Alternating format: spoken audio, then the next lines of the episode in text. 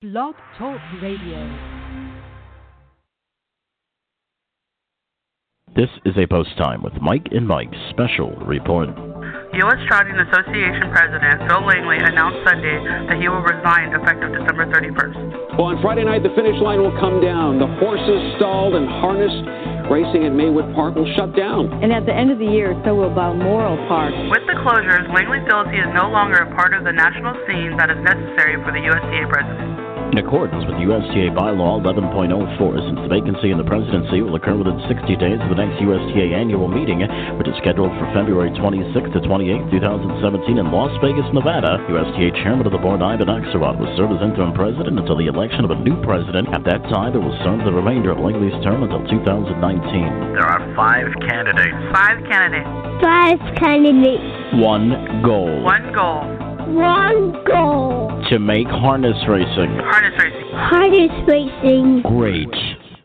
Again.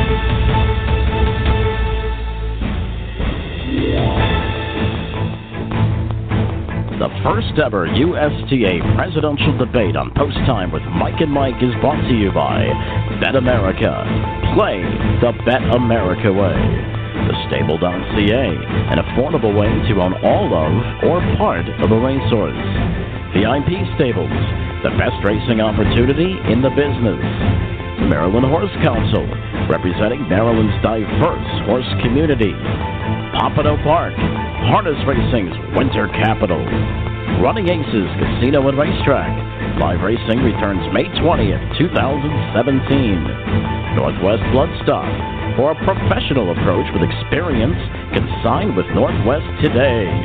The Downs at Mohegan Sun Pocono.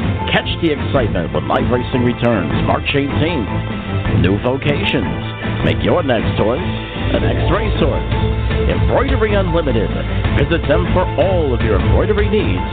And the Blooded Horse Sales Company, the nation's smorgasbord of sales.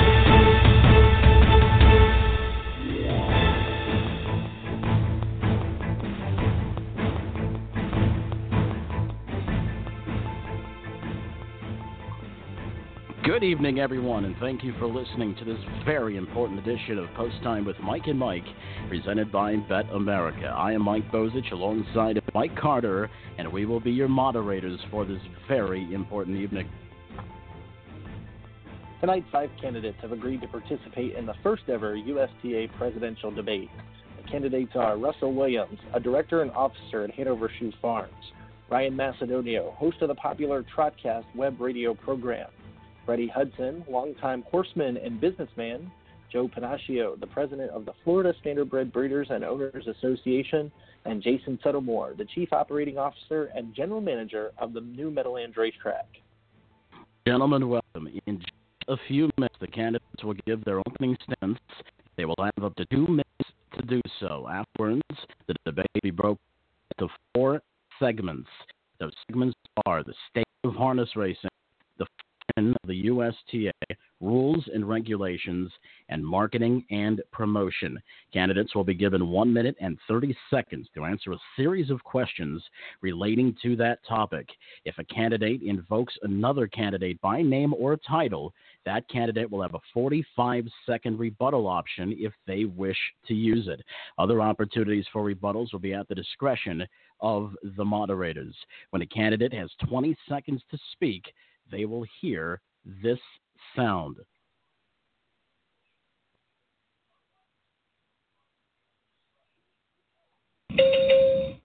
There will also be a buzz session towards the end of the debate in which candidates will have 45 seconds to answer a series of fan questions. Mike? The topics and questions that you will hear tonight come from the USTA directors, horsemen and women, and racing fans. We want to thank everyone that flooded our emails over the past couple of weeks with questions, comments, and well wishes. When discussing the debate tonight on social media, please use hashtag USTA debate. Strap on your seatbelt, grab yourself a beverage and a snack, and hunker down. It's the first ever USTA presidential debate on Post Time with Mike and Mike presented by Bet America. We will hear opening statements when we return. Hey, I'm Chantal Sutherland Kruse and want to tell you all about BetAmerica.com. It's the coolest place to bet on horse racing on over 200 racetracks from America and around the world. New players receive a 100% bonus on your first deposit, up to $300. That's the best sign up bonus available today. It's time to play the Bet America way.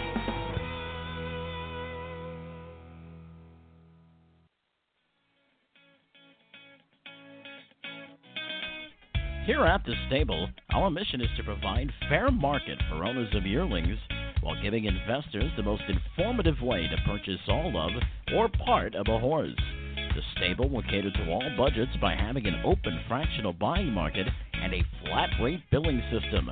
At the stable, we aim to minimize the risk in buying and maximize the benefit of selling. Visit thestable.ca or give Anthony McDonald a call at 519 400 4263. That's 519 400 4263. It's thestable.ca.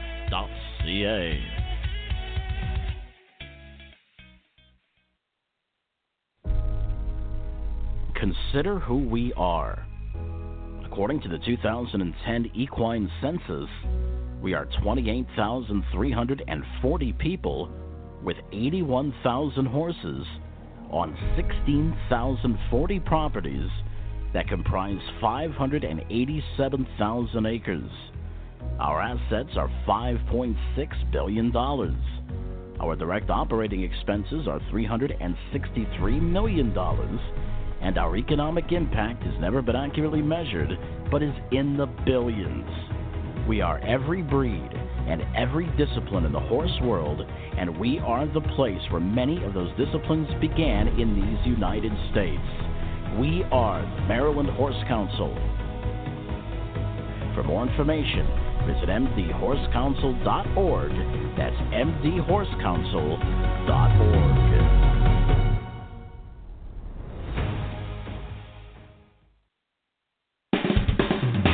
After last year's record setting season, Running Aces Casino and Racetrack in beautiful Minnesota is gearing up for its 10th anniversary season of live harness racing action from May 20th to September 16th this year. Come join the first class racing at our top notch facility. For horsemen, stall applications are available starting February 15th and are due by March 15th. For racing fans, Running Aces will also be adding more excitement with additional new multi race wagers this season. You can find our product at most simulcasting facilities across North America and on your favorite ADW site. For simulcasting agreements, contact Ben Plum at Running Aces. Don't miss any of the action. For more information, visit our website, runaces.com. We are back on Post Time with Mike and Mike, presented by Bet America. It's the first ever USTA presidential debate.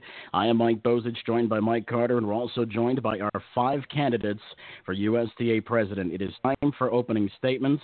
Each candidate, once again, will get two minutes, or up to two minutes, I should say. The order in which the candidates will give their statements was done by a blind draw.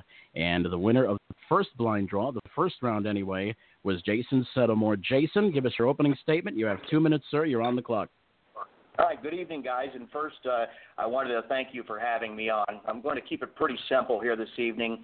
Um, I'm simply not interested if the only goal of the USTA is record keeping.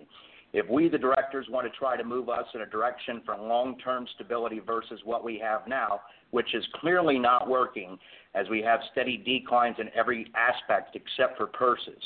I decided to run at the last minute because I did not feel any of the candidates are prepared to address the crises of our failure to replace existing customers, including owners, breeders, yearling buyers, and our core customer, the gambler, with new people.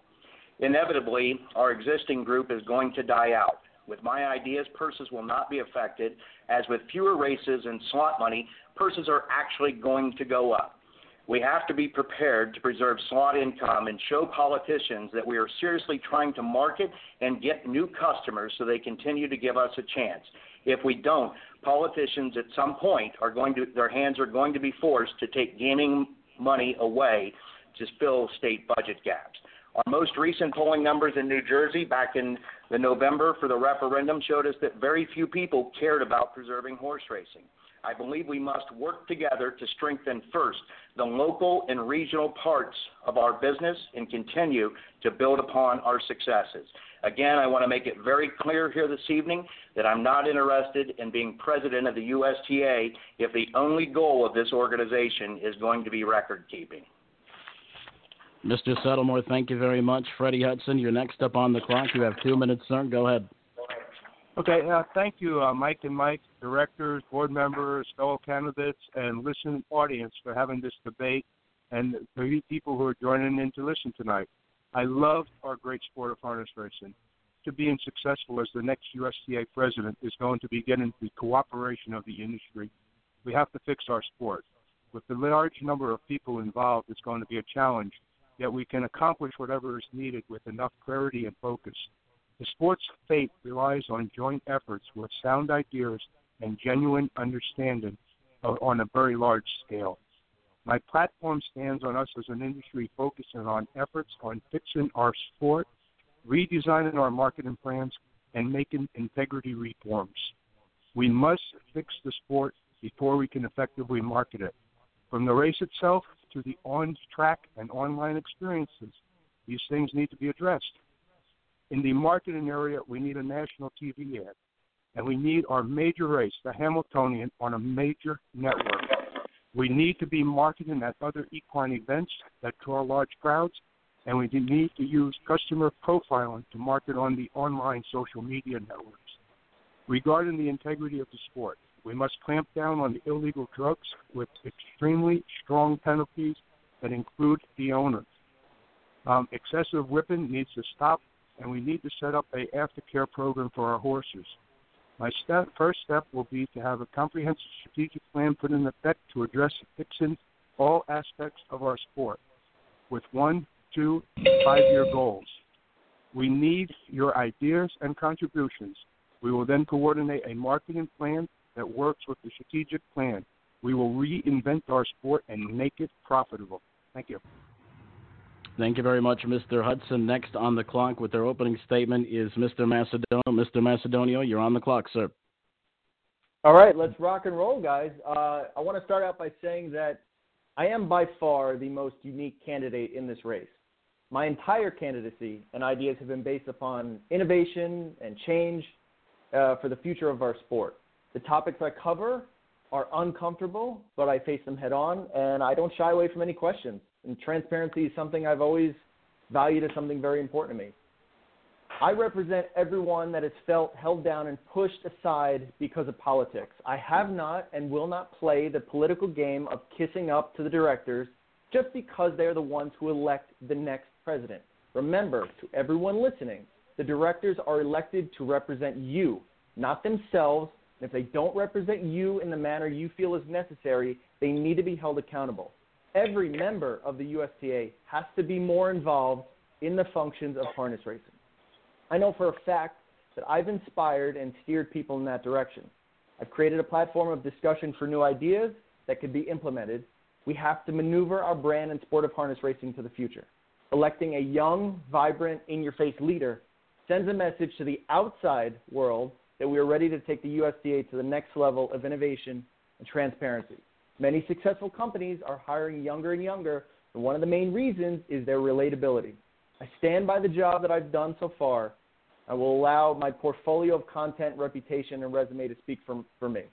A lot of the decisions that have been made in the past were made without vision for the future. They were quick handed, sacrificed long term success for the short term gain. I want to be in this business another 30 years. In doing so, we all have to make decisions to allow us be in the business 30 years from now.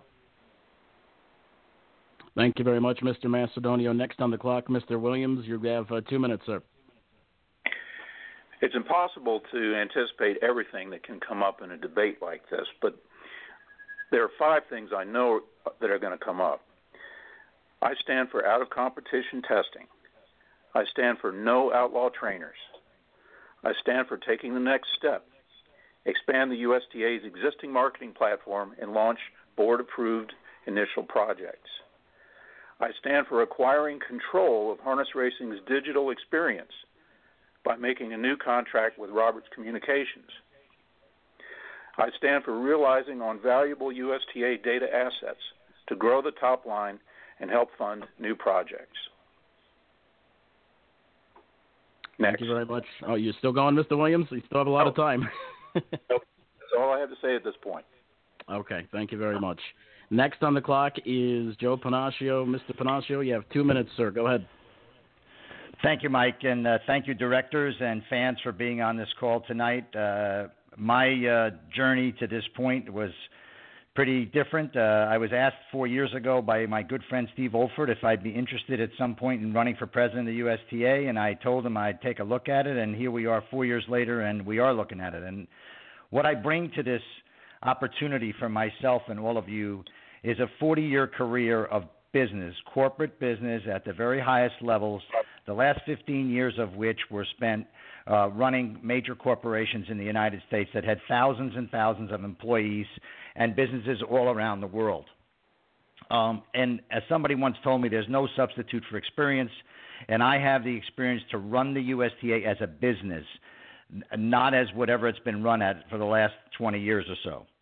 Number two, most importantly, I have no other commitment in my life. I'm retired and I can spend the time to run this business for you the way it needs and devote to it. Uh, and I think that's incredibly important going forward. Uh, somebody that has the time and can do it and has the background. As it relates to what I would like to do, one, I said I'd like to run it as a business, and the first thing as a business, we need to develop a revenue stream. We have to come up with money if we want to market and promote this sport. The number one job of the president will be to promote and market this sport in the future, um, and and market it locally. Uh, come up with a national plan that can be used locally. Secondly, uh, I believe unity is incredibly important, and I will form a co- coalition of track, casino, horsemen, and breeders to put this together. And third, I think there are many social aspects of our business that have gone unattended, and I will attend to those, like healthcare, retirement, universal licensing, etc. Thank you. Thank you very much, Mr. Pennacchio. Those are the five candidates, and those were their opening statements.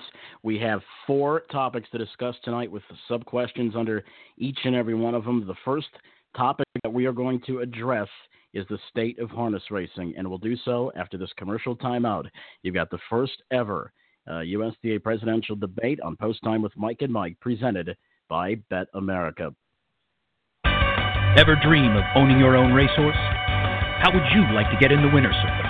With the number one harness racing partnership in the U.S., VIP Stable. There's nothing like the thrill of your horse coming down the stretch. To find out more, call VIP Stable at 877-VIP-WIN-1 or visit us on the web at www.vipstable.com. Turning horse racing fans into racehorse owners. Be a winner.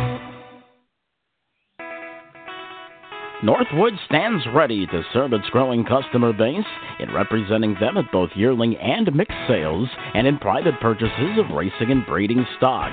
If you're looking into the harness racing marketplace as a buyer or seller, call Northwood today.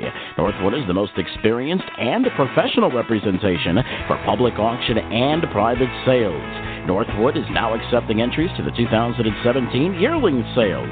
Visit them online at northwoodbloodstock.com. That's northwoodbloodstock.com.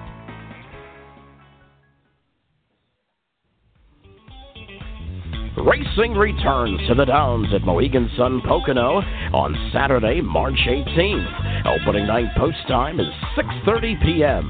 with a chance to win up to $100 in live racing vouchers. Grab your program, drop the attached registration coupon in the box in the clubhouse lobby, and winning names will be announced after races 1, 2, 3, 4, 5, and 10. Racing continues in March on the 21st, 25th, 26th, and 28th. Get the full schedule at Mohegan MoheganSunPocono.com. Get ready for another record breaking season at the Downs. The New Vocations Racehorse Adoption Program places retired racehorses into approved monitored homes and transitions them into second careers. New Vocations has placed over 350 retired standardbreds the past three years. They are now accepting horses from all racetracks in the United States. New Vocations has facilities in Ohio, Kentucky, and Pennsylvania and is expanding to New York. To learn more, visit newvocations.org and on Facebook at New Vocations Racehorse Adoption Program.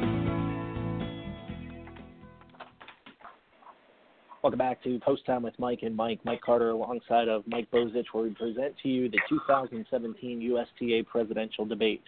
Coming up next will be the first of four segments. It's the uh, state of harness racing. What we'll do is we will read each question to each candidate. They are listed as uh, a random draw, and the first question will first go to Mr. Hudson. Mr. Hudson, it is no secret that harness racing in many jurisdictions has become mostly dependent on slot revenues to fuel purses. In your opinion, what can be done to strengthen and maintain relationships with casino operators? When I saw this question, I thought it was a great question. So it looks like I'm going to be going first over. But um, if elected, in my first 90 days, uh, to strengthen and better understand the uh, casino operators and for them to um, better understand us, I will be scheduling meetings with them. Um, I will include in these meetings some of our USTA local area directors and industry leaders to accompany me. Um, I don't think I'd have more than five at a meeting. And I will also, at the same time, schedule meetings in the same areas with racetrack operators and the racing commissions. This will be my first step and effort in gaining industry collaboration. Uh, we need to position ourselves with the casinos as an asset and not a liability. If we can fix our product and increase the handles while we bring more people out to the track as both spectators and gamblers, we've turned ourselves into an asset. Uh, there is a fact that I just saw. And the fact is that 60% of horse gamblers also gamble at casinos. And on a live racing day, the handles go up. The um, in, house the total in-house handles go up on the casinos by 16%. Thank you. Mr. Macedonio, it is no secret that harness racing in many jurisdictions has become mostly dependent on slot revenues to fuel purses. In your opinion, what can be done to strengthen and maintain relationships with casino operators? All right, so I'm I'm a horseman and I'm coming from the side of a horseman. But I would simply ask all of the horsemen if they feel that they are doing everything that they can do to put forth their best product. There's a lot of simple things that can be done to make harness racing a more professional product. If the horseman can be seen as a professional, unified entity the track operators and casinos will feel that they have a true, professional, and unified partner that they can do business with. I've discussed these details at nauseum, but I'll continue to do so. Some examples. Any track that has a barn area and stables, they need to be cleaned up. A splash of paint, some flowers, stable signs, etc. are simple, cost effective, and just shows that you care. All horsemen when entering the paddock should be subject to a dress code, requiring them to wear stable colors or racetrack t-shirts. Please tell me the argument against that and why it will not be implemented. If we can't accomplish simple tasks, what makes the racetrack think that we can handle major tasks? Um, the reality is this anyone outside of our industry could easily view slot machine money as a welfare program for horsemen. And just like Jason said in his opening statements, I'm sure some politicians see it that way as well. We have to recognize that danger. We have to recognize that danger. I don't know if that the beep cut me off. I'm done. Jason, uh, your name was invoked. Would you like to rebuttal to Mr. Macedonio? No, not at this time. Thank you. okay, Mike. Right, Mr. Mr. Williams, uh, again, same question. It is no secret that harness racing in many jurisdictions has become mostly dependent on slot revenues to fuel purses. In your opinion, what can be done to strengthen and maintain relationships with casino operators? Well, first we've got to remember that different gaming companies have different views of their racing operations. A lot of good work has already been done, so it's not really a united front that we're up against. Some do treat their racing like a problem. Others embrace it and recognize its value to the whole operation. Hoosier Park is an excellent example of the enlightened group. Now, gaming companies are also experiencing change.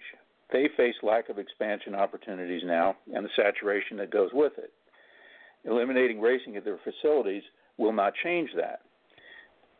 So I think that we're going to see a, a more interested attitude on the part of gaming companies that have been hard to work with in the past. we're not a liability. Uh, statistics show that when there's a significant live card at a track casino, win goes up on the gaming floor. Meanwhile, we have to always be ready to demonstrate that we are a viable business. I think we can do that if you attend our board and committee meetings or meetings with the staff in Columbus. You know that we shouldn't have much trouble doing that. I'll be setting up working working groups uh, to get more board work done between annual meetings. And one of the things that we can do is meet with gaming companies where needed.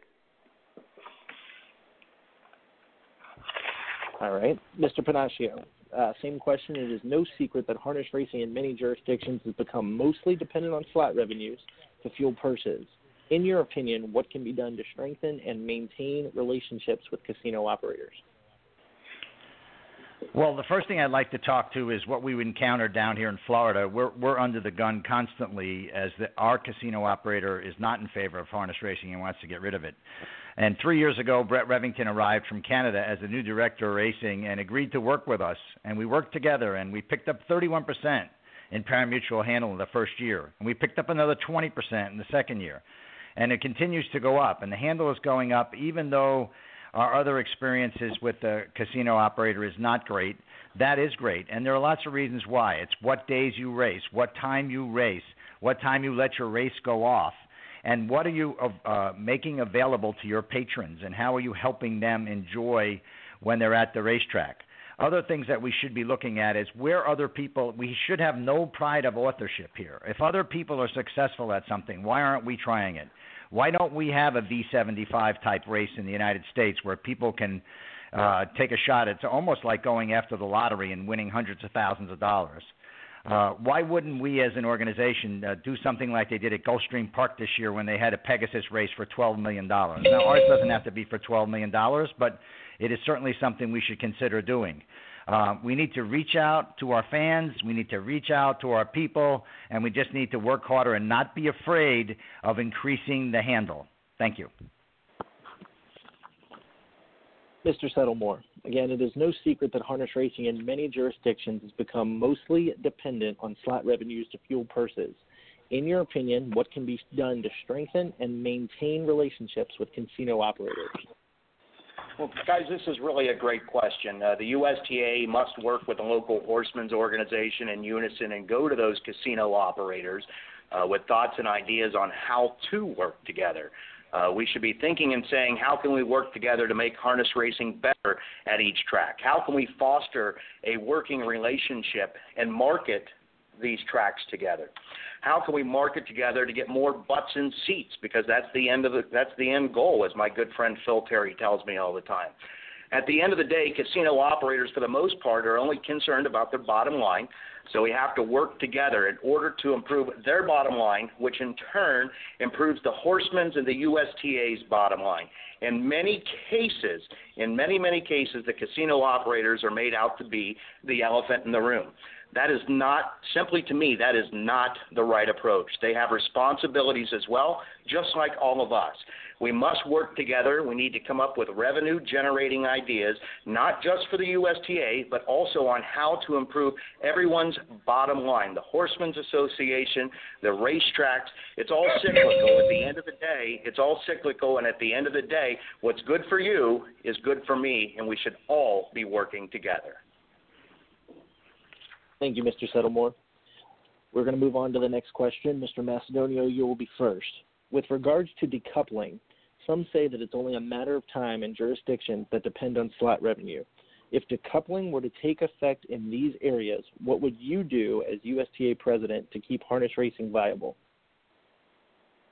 All right. Well, harness racing has thrived for what 50 plus years without casino and slot revenues.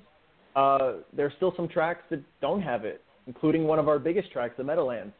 With slot revenue comes complacency and the inability to be uh, creative and take risks. Meadowlands is a shining example of how to continue to innovate and promote the sport to be successful. Just look at all the extra things that they have to do to try to maintain all of the success that they've had. As I've said before, politicians look at harness racing as a welfare program, and we need to change their minds and opinions. I would never want added revenue to be taken away, but that added revenue has taken away our own urgency and the business strategies that should be implemented to be successful long term. I think most tracks are on the right course, though. Like Pompano, for example, they are very open about their handle and their promotions, and they use the simple yet effective philosophy of growing each time. You know, uh, when you hit a when you hit above the mark, they're advertising it, and when you hit below the mark, there should be accountability also. I don't see enough public accountability and goals for each track. That's something we need to incorporate. Uh, simply put, how is it that we have had an influx in money into our sport over the last 15 years, and somehow we're in the dire straits that we're in? Thank you, Mr. Macedonio. Mr. Williams, with regards to decoupling, some say that it's only a matter of time in jurisdictions that depend on slot revenue. If decoupling were to take effect in these areas, what would you do as USTA president to keep harness racing viable? Well, remember, the USTA is not permitted to do lobbying, but we can do excellent lobbying support. Harness racing can still make a persuasive case for itself. For example, according to a recent Penn State study, the economic impact of standardbred and thoroughbred racing in Pennsylvania alone amounts to two billion per year. So the USTA can coordinate uh, uh, lobbying efforts in all jurisdictions if necessary. The bottom line, though, is that the USTA is the only organization in our sport that provides stability within the entire harness racing world. This comes from things like information services and other things that we do, but our role as the place where all interests in the sport gather to deliberate is probably the most important. So we need to keep the USTA financially strong by continuing to watch our outlays and by growing the top line. Thank you, Mr. Williams. Mr. Pennacchio, with regards to decoupling, some say it's only a matter of time in jurisdictions that depend on slot revenue. If decoupling were to take effect in these areas, what would you do as USTA president to keep harness racing viable? Well, no one uh, uh, in this group has more experience with decoupling than I have. Um, I've been facing it here in Florida for the last six years directly, and uh, every year we've had to go to Tallahassee and fight the fight. Um, so we understand firsthand what it's like to have your back against the wall and be facing being closed down. Um, so far, we've been successful. Uh, I don't think it's going to go away, and I think it will continue. But we got, we must continue to be searching out new revenue streams for our product. We need to talk about those things uh, that are not normal for us, like going into foreign markets and and using new wagers and doing other things along those lines because we need to make the casino guys our partners because they feel like they're making money. And many of them will tell you they're losing money. But if you can tell them by doing a better job on harness racing at your place, you can lose less money, uh, which will make them happy.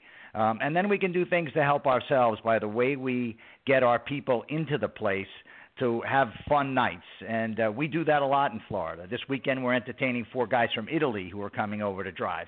Um, and we do many things along those lines to make the sport better. Um, we have the opportunity, we just have to work at it. Thank you. Mr. Settlemoir, uh, with regards to decoupling, some say that it is only a matter of time in jurisdictions that depend on slot revenue if decoupling were to take effect in these areas, what would you do as USTA president to keep harness racing viable? Well, let me start by saying this. This has to be a major focus of ours as horsemen, breeders, owners, trainers, drivers, grooms, and track operators. I, hope you understand, as, as, a, as a united front, as the United States Trotting Association, uh, Florida was faced with this just not too long ago and was successful in battling back. If this were to happen, we'd be faced with a major crisis and we'd have to go into crisis mode where we would actively engage with those politicians to help secure the future of harness racing. But my goal as president of the USTA would be for this not to happen. My belief is, is that the United States Trotting Association should be actively involved with the horsemen, the breeders, and track operators in these areas and work alongside of them with their politicians to make sure that they are aware that we are using the money to promote a healthy industry and to be able to provide them statistics and inform them, give them all the information they need on how horse racing is good for the local and state economies. Thank you, Mr. Settlemoir. Mr. Hudson, with regards to decoupling, some say that it is only a matter of time in jurisdictions that depend on flat revenue. If decoupling were to take effect in these areas, what would you do as the USTA president to keep harness racing viable? Well, I agree with Jason. We have to stop it before it happens. And we have to make ourselves self sufficient. We have to implement our strategic plan and, the, and a marketing plan that will have this address in it. We need to focus on event type racing for days and nights. Uh, we have to also gain other sources of revenue from going back to charging admissions, parking, food concessions, merchandise, corporate sponsorships, uh, along with increasing our betting handles. We have to get more people out to the track. Um, that's an easy, uh, e- easy statement at this point. Thank you. Thank you, Mr. Hudson. We're going to move on to the next question. The declining foal crop in our sport is rapidly becoming an issue. What do each of you believe the cause of the issue is, and what would you do as president to help correct it? Mr. Williams? Well, although the larger farms are producing an historically normal number of foals, some smaller breeders have left the business. Our industry is contracting, and an ebbing tide lowers all boats. So we're subject to supply and demand just like many other economic phenomena. But uh, there are some historical anomalies that have contributed to the problem. I have in mind the Gural rule, and I'll take Captain Treacherous as an example. Um, Captain Treacherous's first crop would have gone to the market last year and started racing this year, except for the Gural rule. And so that's 140 foals that are not on the list. And I got to tell you, in breeding, you add at the top, not at the bottom. So when you start subtracting good stallions from the pool, you're going to increase and exacerbate the problem of foal crops. Now, what can the USTA do about it? So far, uh, the best idea we've had is education. There's a there's a series running in Hoofbeats now that uh, talks about getting your mare in foal and getting your yearling to market. So we're providing educational services, and we stand ready to do anything else necessary to help breeders, small and large. Thank you, Mr. Williams. Mr. Pennacchio, the declining foal crop in our sport is rapidly becoming an issue. What do you believe the cause of this issue is, and what would you do as USTA president to help correct it?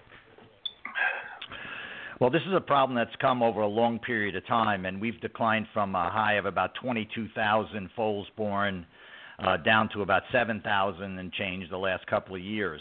Uh, one of the things I think we can work on in the short term is that the cost of being in the colt business and raising a colt and racing a colt has become very expensive while the horsemen have been given the opportunity to race at places where the purses are extremely high and they have an opportunity to make money and the money has taken over. And and they'd rather race at a racino and race for big money than do the investment. So only the bigger more elite guys remain in that business as Mr. Williams said and th- that's unfortunate for the sport.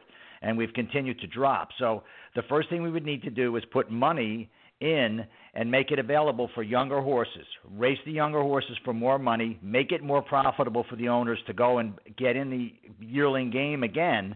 Um, and start to turn this tide. But this is a long term problem that's going to take a while to fix. It's not going to be fixed overnight.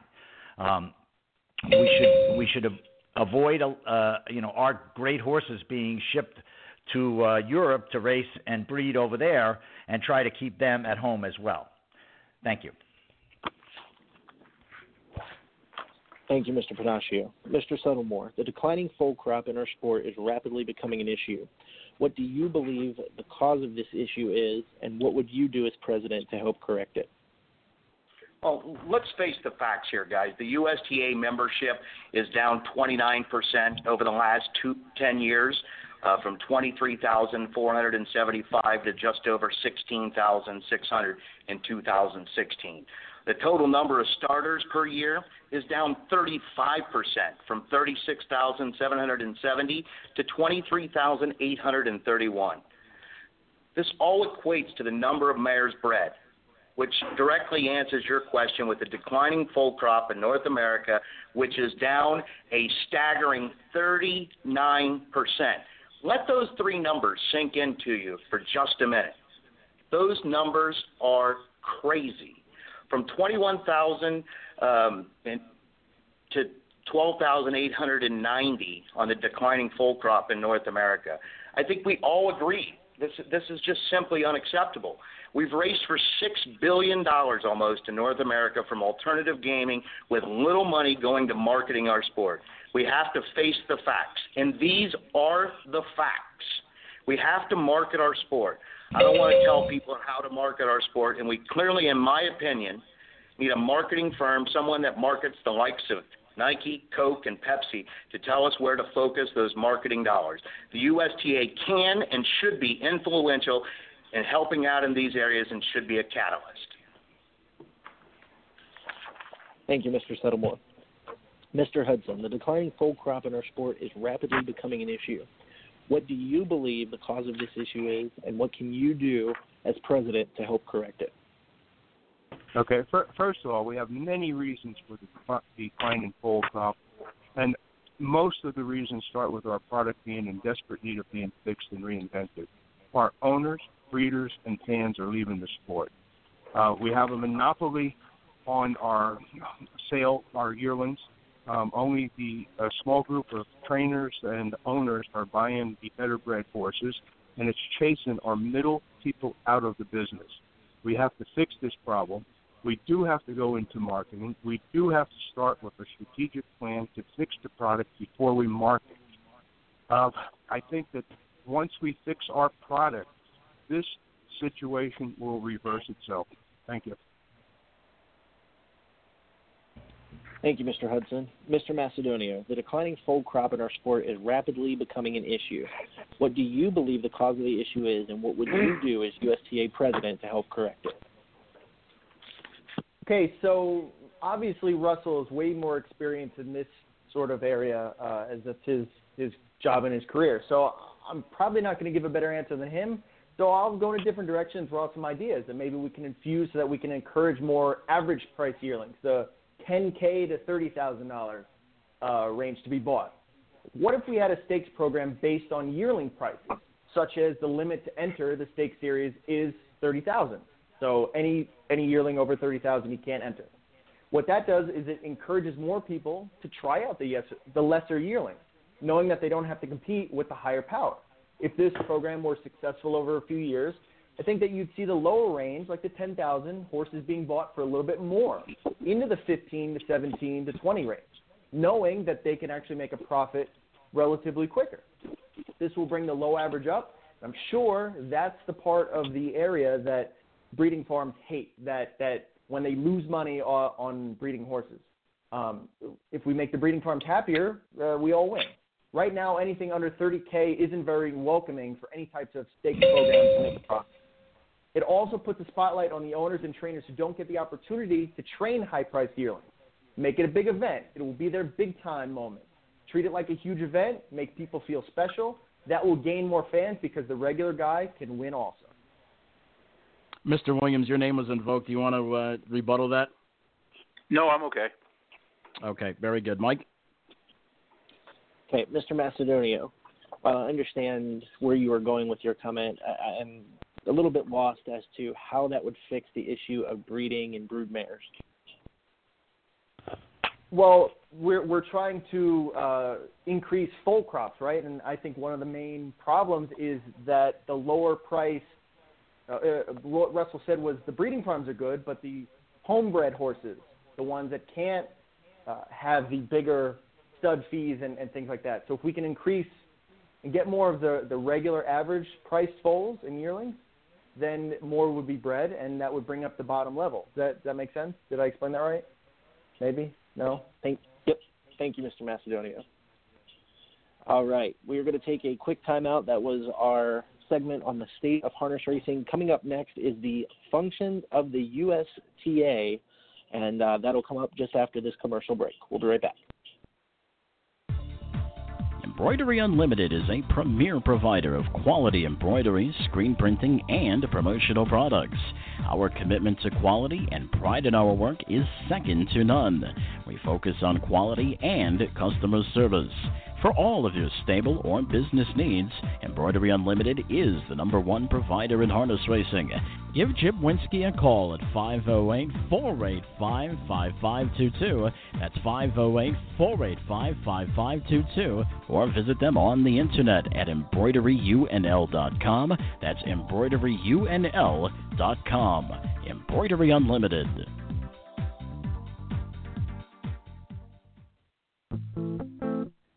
Hey, it's Mike Bozich with Post Time with Mike and Mike, presented by Bet America. Speaking of Bet America, we urge each and every one of you to check out the Plainridge Park Casino Survivor Handicapping Contest that is coming up tomorrow, Friday, February 17th.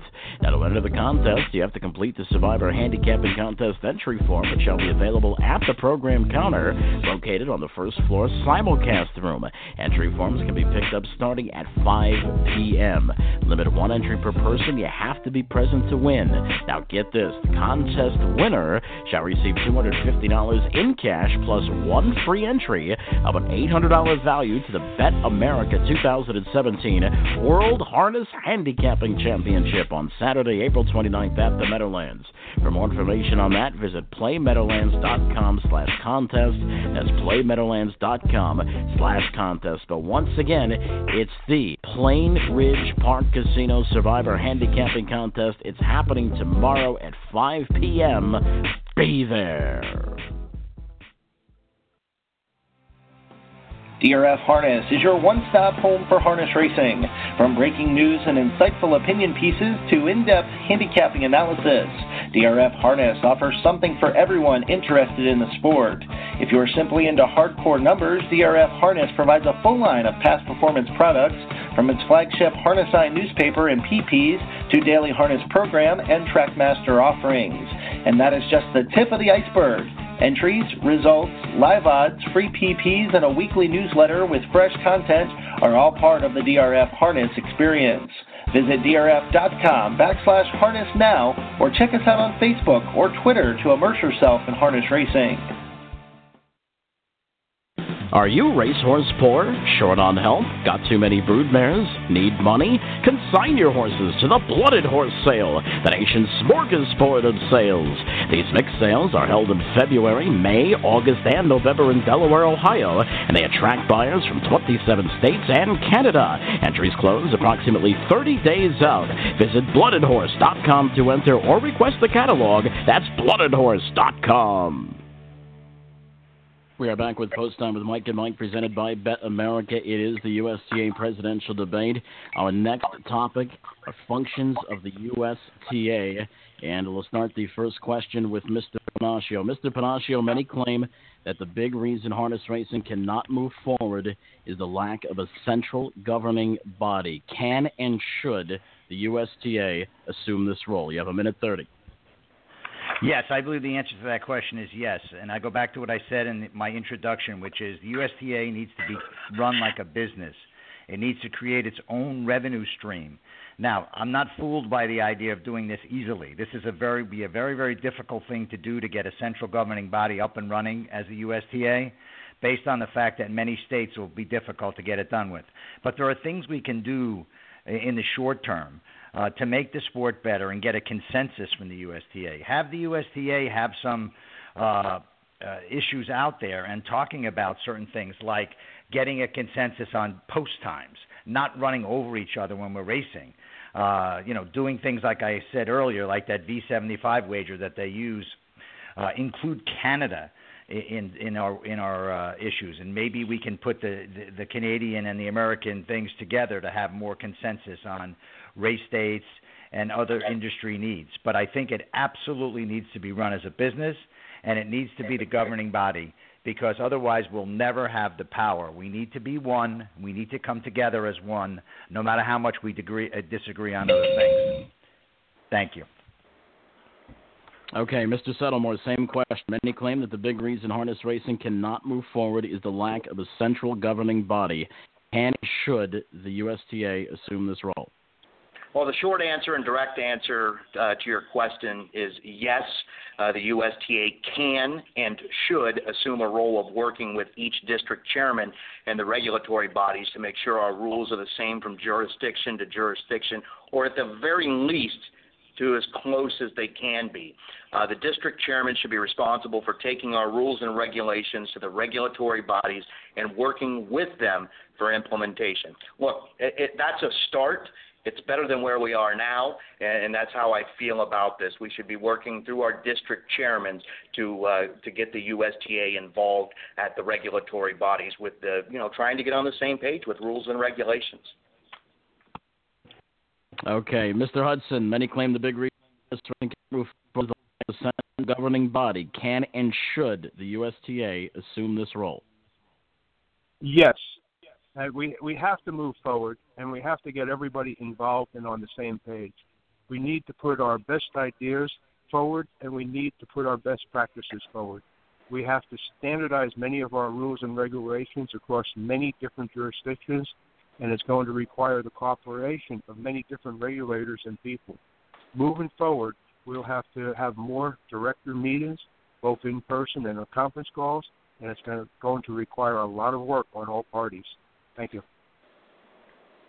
Okay, Mr. Macedonio, same question. Many claim that the big reason harness racing cannot move forward is the lack of a central governing body. Can and should the USTA assume this role? Well, I think we're all in agreement that yes. Um, the reason that the NFL, Major League Baseball, NBA, et cetera, are successful is because you know that all of the owners are all working together. They even share revenue. Um, can this happen in harness racing? Maybe one day the business model is out there and it's successful, but we're blindly ignoring it. So who's going to be the Jerry Jones of our industry and step up and, and call the other ones out? All of our states have their own agendas as well, including creating jobs and income. So in order for any state to be on our side, we cannot eliminate any of their revenue and any of their jobs. It'd be great to have a universal licensing and drug policy, but if we do that, a lot of people will be out of a job and there will be a decline in revenue for the states, which makes them angry at us. So we cannot eliminate that. I do think that our entire structure of rules and changes are very archaic in nature. There has to be a better model created to force change quicker. Sometimes it can take two years for a rule to go into effect. Um, this, in my opinion, is unacceptable. So, if our goal is to become a universal governing body, we have to streamline rule changes and possibly even rethink our entire structure, uh, uh, ladder of power, and the entire directive system. Okay, thank you, Mr. Macedonio. Mr. Williams, many claim that the big reason harness racing cannot perform the lack of governing body and should USA assume this role. Well, I guess I'm not in agreement. Let's look at where we are now. To the extent that a central governing body is possible in harness racing, the USTA already is that body. We're never going to have the authority to regulate racing under state or federal law. And I wouldn't want us to have the authority to tell the tracks how to run their businesses or the responsibility that goes with it. We just need to be realistic about what we're doing and stop talking about structures that do not apply to what we do. As the central semi governing body, or whatever you want to call it, we do a great job, an exemplary job, because apart from the myriad of services we provide to the sport, we lead by example. Our rules, our broad representation, and the integrity of our officers, directors, and staff set an example to which all the other stakeholders in harness racing look. We don't hand down edicts, yet we have tremendous influence. All right, thank you very much, Mr. Williams. Let's move on to the next question under the topic functions of the USTA. This first, uh, this question will go to Jason Settlemoir. Mr. Settlemoir, you'll lead off. The USTA serves many functions. As president, what would you like the USTA have control over? Well, I believe the USTA has met its core mandate over the years, as I spoke about in Harness Racing Update this past Sunday. Uh, but I also believe that the USTA can do more. Uh, we need a new mission statement. It should be in the works, a new vision, and our objectives need to be updated. With a new leader, these issues should be tackled with input from the staff of the USTA and the executive board right away. We must begin thinking that the USTA is more than just a record keeping organization if it is going to be. And it sounds like there's many people that want it to be more than just a record keeping organization. The USTA, in my opinion, is uniquely positioned to once again lead us in the right direction. I don't pretend that I know everything like some, and I want to listen and be objective, but I want others to give people with opposing views, both young and old, the same respect to at least listen to one another. Okay, thank you very much, uh, Mr. Settlemoir. Mr. Hudson, it's coming to you. The USTA serves many functions. As president, what would you like to see the USTA have more control over? Uh, we need a stronger uh, enforcement of, of our rules and regulations, and we also need to establish a stronger media presence. In marketing, we need to expand into TV. Um, we have we have all these um, large equine events. We need a presence there. Uh, we need to work closely with other equine organizations, and we need to continue with the social media outlets and to incorporate uh, customer profiling. Uh, rule enforcement needs to be standard standardized across all jurisdictions. Regardless of how we're going to do that, we have to do it. Uh, we need to get the USTA more and new sources of acquiring revenue. Thank you. Thank you very much, Mr. Hudson. Uh, Mr. Macedonio, you're next. The USTA serves many functions. As president, what would you like to see the USTA have more control over? Well, the words "more control" make me cringe and cower, but um, and and I don't think an organization should have too much power or control, but I would have to go with more control over actual technology and utilizing it. Uh, someone explain to me why every director isn't at every meeting. Uh, and if they can't attend, put a tablet with a Skype program and a chair so they could at least give their input. That's a technology that we can input so that every director is represented. Uh, and the rule changes that would need to be put into place to make that possible need to be quicker and more efficient also. So the technology to even make our own system is there, streamline it, make it better. Uh, we should be able to call a meeting, get a rule change, and move on. Nobody has to be all in the same actual physical room anymore. I do plenty of business transactions with people over email, and I've never even seen their faces. Um, you know, the meetings can be conference call with videos. People want quick. People just want everything quick and efficient, and the perception that the sport cares about its users and consumers to be quick and efficient. Uh, that's step one. Step two is just get better at distributing our content online. Uh, we, we don't have a unified path on how things get distributed. Uh, you know, you look at the NFL. I, I go back to them, but even WWE and some other non-sports programs, they clearly have a distribution of their content and where they want it to go.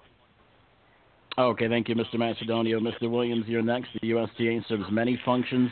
As president, what would you like to see the USTA have more control over, sir? I'd like to see us retain control over our own marketing strategy. Uh, we've already spent around $600,000 with conversion, and we got social media platform plus a pretty sophisticated marketing infrastructure. There's no way I'm going to agree to spend other people's money to go to yet another firm. Uh, if you go to McKinsey or Deloitte or any of these marketing consultants, it's $500,000 up front to get started with them. We don't need to do that. Uh, I'd like to see us renegotiate our deal with Roberts so we can have control of harness racing's digital experience. Once that pathway is open, we can dream of having a harness racing channel on the internet that would benefit all stakeholders. And here's another dream that we could work towards if if we could do that. What if we could connect a highly successful strategic wagering initiative, which we know affectionately as StratWag, with our own ADW platform? There's really no upper limit to what we could do if we approach it sensibly. All right, thank you, Mr. Williams. Mr. Pennacchio, you're next. The USTA serves many functions. As president, what would you like to see the USTA have more control over? Well, I think Mr. Williams hit it right on the head with his last statement. Uh, we need to s- somehow figure out how to get more control over a centralized ADW so that the USTA can have a say in, in what's going on around the country in terms of wagering, the most important part of our business. I mean, 1.7 or 1.8 billion dollars a year in wagering, and, and we should have a hand in that. Uh, secondly, I also agree with Mr. Williams on getting control of the video feed. Um, today, we don't have control of the video feed from Roberts, and we should have it so that we don't run one program over the top of another. Um, and, and uh, the USTA would act uh, as the governing body to see that that was all handled correctly. Uh, third, um, we we don't even uh, we make it difficult for our members to get programs uh, to you know to use for the races. Uh, you know that's not even simple. We need to get control over some simple things like that. And then socially, I think we need to get to help the horsemen a little bit on some of the smaller things for some states, but very big things for other states, like health care. Um, we have lots and lots of people out there that don't have health care. Um, and we can do that. Uh, in 16,000 members, we can certainly develop a program for them, uh, as well as a retirement plan for those states that don't offer one. Thank you. Okay, before we get to the last question on the USTA, Mike Carter does have a follow up question. Mike? Yeah, I've got a couple of follow up questions. In relation to the first uh, question about the um, USTA assuming the role of a central governing body, Ryan, you mentioned uh, that if that happened, people could be out of a job um, in other states. Can you allude to that a little bit? Uh, we'll take, for instance, universal licensing and fingerprints and, and all the data collection and, and people that are associated with that entire process of getting a New York State license, a Pennsylvania license. So if we had this magical universal licensing, which would be great in theory, uh, I'm all for it, but there's already people that have those jobs. And you think a state's going to like it if we're trying to take the people that are working for the state? They're, they're not going to appreciate us taking their jobs because we want to make things easier. So I, I just think that that's not a good way to improve our relationship with each state by trying to take away jobs that are already there and already created. We just have to try to work around it. Okay, Mike, I know you have another follow up question. Let me interrupt real quick. Uh, uh, in the follow up questions, guys, um, that may come up time to time, you would have 45 seconds to answer those, not the full 130. So I just want to be clear about that. Mike, go ahead. Okay, um, I've got uh, two questions in regards to what the USTA should have more control over. The first one is going to go to Mr. Hudson. Mr. Hudson, you mentioned that a large media presence needs to be at big events. Um, we talked a little bit. Um, kind of off air me and Mike have about you know the smaller events needing to be covered as well. Uh, how do you feel about that, and how would you? I mean, would you just want to focus on just the large events, or would you want to encompass everything, or as many as you could? I, I would want to encompass as many events as we could, but you know I would concentrate on the larger events. Like when I look at these steeplechase races over here in Northern Virginia, there at last year's event there were seventy thousand people. Um, they paid a hundred dollars a person to get in. Um, this is an event that it's an equestrian event. We should have a presence there promoting our sport. We should have a corner booth or something where we should be even trying to sell memberships. But that is just one of the ideas. The smaller events that they have, they have five to ten thousand people. Um, I would probably pass on those and concentrate on the bigger events. I don't know if we could get into the Kentucky Derby or not to set up a booth, but we might try. Thank you. Okay. Thank you, Mr. Hudson.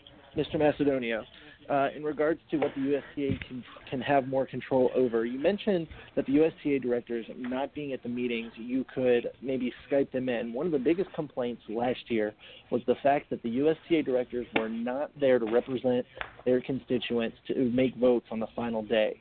How would Skyping kind of resolve that problem? Well, the technology's there. You you can have video conferencing. Everybody has a tablet.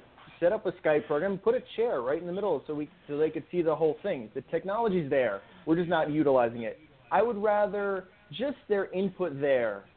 They don't actually have to be there as long as they can give their input and give their opinions uh, so that everybody can understand them. Like what we're doing, we got seven people here uh, discussing topics. We can all hear each other clearly. Why can't when when it's time to make an important decision? all 60 plus directors should be there, however it is, whether it's in physical form or not. They should be there representing everybody and doing their job as a director. Uh, it, it's absolutely criminal that uh, only I think there was 37 that that voted last year on some of the major topics. So just you, utilize the technology that's there. If we can't, sh- and you have to make the rules to make that available quicker too, because I'm sure there's a rule in there that you have to be there physically. Okay, thank you, Mr. Macedonio. Let's uh, move along to the final question on the uh, topic of functions of the USTA. This question will go to Mr. Hudson first. There are many moving parts in our industry with owners, breeders, trainers, drivers, track owners, management, and of course the racing fans and gamblers. As president, what can the USTA do to bring all of these different factions of the business on the same page? Well, we have to start by fixing our product if anyone doesn't believe it's broken, just take a look at the grandstands. They're empty. Uh, we must contact all of the owners, the breeders, trainers, drivers, track owners, management, stands, and we got to conduct in-depth surveys and interviews. We have to find out what their input is, and then we have to start implementing some of these ideas. I think that the most important thing that everyone must understand is that if we do not cooperate and work together, there may not be another chance. We need everyone's input and thoughts, and we should do these interviews and surveys because we are very close to the end, and we have to fix this problem. Okay, thank you, Mr. Hudson. Mr. Macedonio, there are many moving parts in our industry with owners, breeders, trainers, drivers, etc uh, in the picture as president. What can the USTA do to bring all of these different factions of the business on the same page? Well, this doesn't happen overnight, but there are very simple promotions and strategies that you can do to simply open up the door of communication. I don't think we have that. Uh, if a small task where working together was successful, down the road, when a big project needs to be done, there's already that mutual trust and respect because you've already worked on some other small projects together how often do direct rivals work with each other, even though uh, how how often do direct rivals work with each other, even though we all should work together, you know, for the betterment of our industry. Even though you're a rival, like the five of us are, we are still working together to move forward in our sport. Um, th- there's little things you could do. Create a, a USTA forum for questions and answers for, for gamblers if they have questions. Create transparency from drivers and trainers showcase and spotlight more owners, figure out ways to directly force each entity to work together. You know, when do, how often do horsemen's associations work together to do a, a marketing project? So all of these little, small, tiny little projects that are almost guaranteed success can open the door of communication, and then when we have to come to big time stuff, uh, that trust is there, and the, and the, you know exactly who to contact because you've already worked with them in the past. Okay, thank you, Mr. Macedonio. Mr. Williams, there are many moving parts in our industry uh, owners, breeders, trainers, drivers, etc. As president, what, uh, what can the USTA do to bring all of these different factions of the business on the same page? Well, we're already doing the first logical thing necessary to bring the factions onto the same page, which is to bring them all into the same room. We do that every year, and we've been doing it forever. Um, with all due respect, I don't think Skyping achieves the same critical mass when you have to get people to work together. Uh, and that includes the commissions, by the way. They were not on the list, but they are represented at our meetings. Uh, but beyond that, of course, we stay in communication the entire year with everyone, and I'd like to try some more committee work uh, with the working groups idea, where we can travel around, have meetings where necessary to facilitate projects or issues, and um, we can bring outside talent into our working groups uh, outside of the board of directors if necessary. Okay, thank you very much, Mr. Williams. Mr. Pennacchio, you are up next, sir. The uh, with the all the moving parts in our industry, owners, breeders, trainers, drivers, etc. As president, what can the USTA do to bring all of these different factions of the business on the same page? Simply stated, it's what I've done all my life. As a senior executive at major companies, I've led, had to take people through these problems, create teams, um, get guys to work as one, want to be successful together. Um, we have lots of problems, but it's going to take everybody. We have a very diverse and talent, talented director group. We need to create. I would create action committees of smaller groups and get them focused on smaller problems. I, I think the USTA meetings should be held at various racetracks around the country so that everybody can see how everybody else is faring in this business. But most importantly, as I stated early in my conversation, I'm a candidate beholden to no one.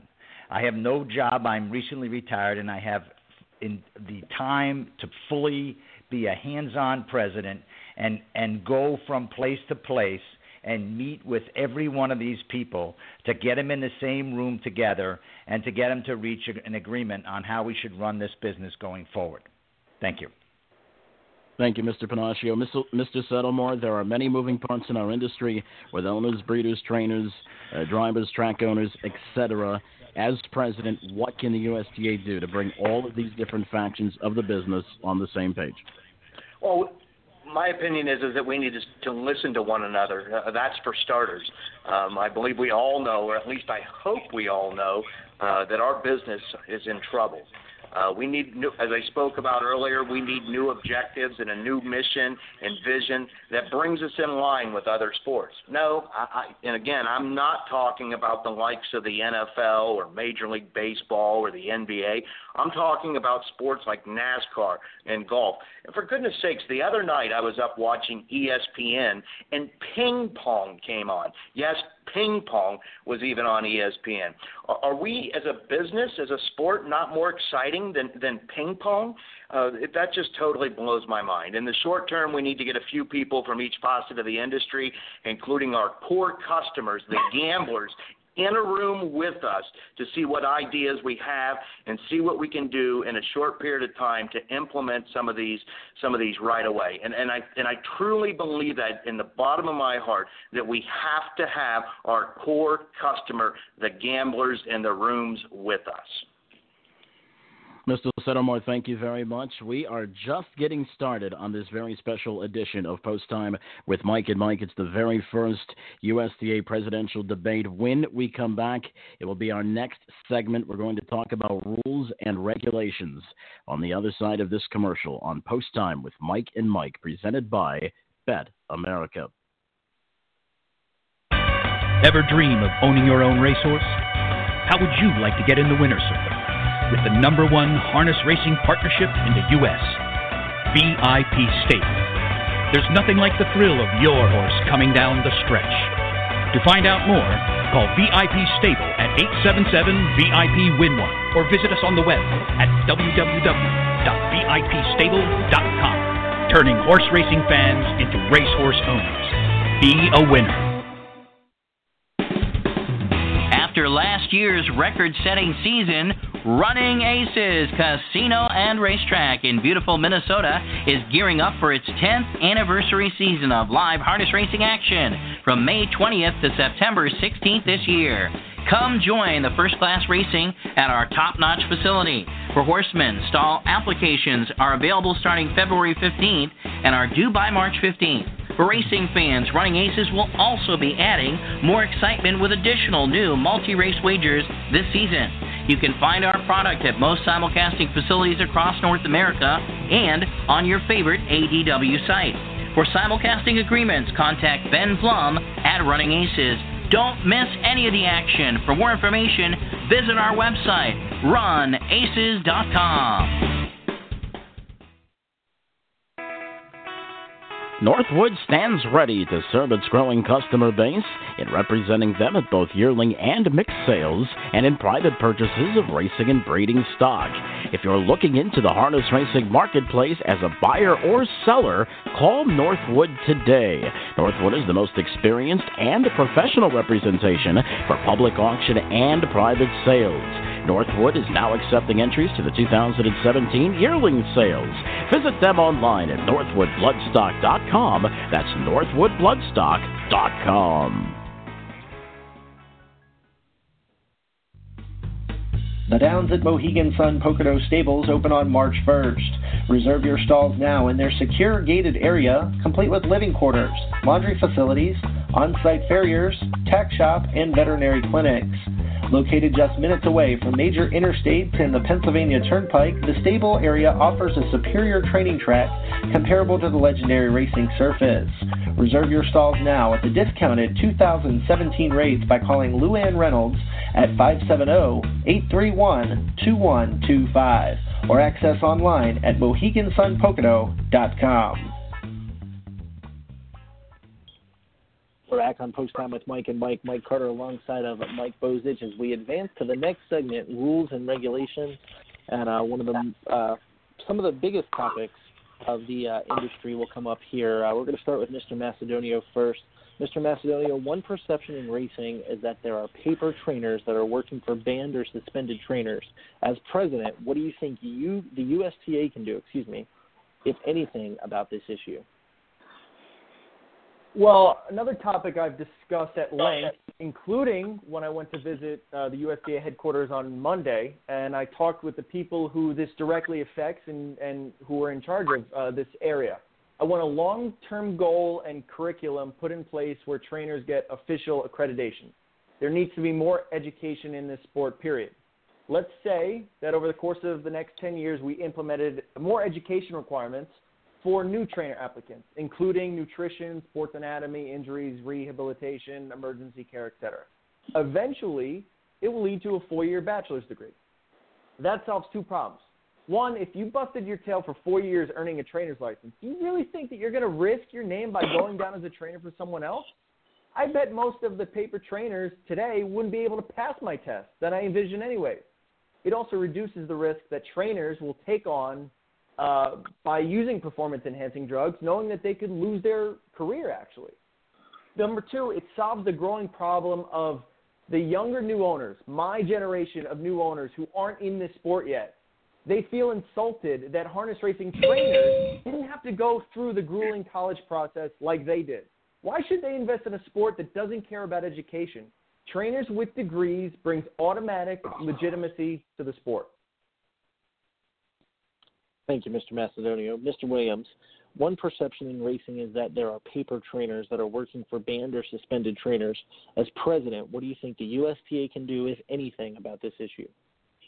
In racing, we agree to operate within the law. The commissions apply the law in order to protect the public and to keep racing from being corrupted by cheating and subterfuge. All participants in racing must be licensed. This is how the commissions regulate. Anyone who participates in racing without being licensed is undermining the authority of the commissions. If you want to participate, get a license. If you participate from the shadows without a license, you are an outlaw in our sport. Programming a trainer who is not the trainer is defrauding the public. Using an outlaw trainer is dodging the authority of the state racing commissions. Anyone who is complicit in this activity, the outlaw trainer, the beard trainer, the owner, is equally guilty. What should be done? First of all, I'm saying to anyone at the USTA who is doing this, cut it out. Stop immediately. It sends the wrong message concerning what the USTA is all about. Second, with regard to the commissions, they have to develop procedures for dealing with this problem and maintaining their authority. Since this threatens their authority, I think they will eventually wake up and take appropriate action. In the meantime, we at the USTA should, should set a good example. A third thing that will help is out of competition testing. This gets directly at whatever might be happening between one programmed trainer appearance and the next. Thank you, Mr. Williams. Mr. Pennacchio, one perception in racing is that there are paper trainers that are working for banned or suspended trainers. As president, what do you think the USTA can do, if anything, about this issue? Well, I think one of the biggest things we can do right off the bat is out of competition testing. I think we need to develop a plan with in conjunction with each of the racetracks to go out and test people uh, as well as and if there are farms that won't allow the USTA to come on and do the testing, then those guys shouldn't be allowed to race. I would tell you that down here in Pompano, we have the advantage of most of our horsemen racing off the grounds, and we run a very strict, simple program. If you get a black box positive, you're out for a year. If you get a, a class one or class two drug positive, you're out for two years. Um, so guys understand um, that we're going to run a clean program, and you're going to have to be licensed and on the grounds to do that. Very few of our people are allowed to ship in, and I'm sure that all of my fellow uh, people on the phone tonight would agree that it is the people at the farms who are shipping in uh, who are more likely uh, to run uh, out of control.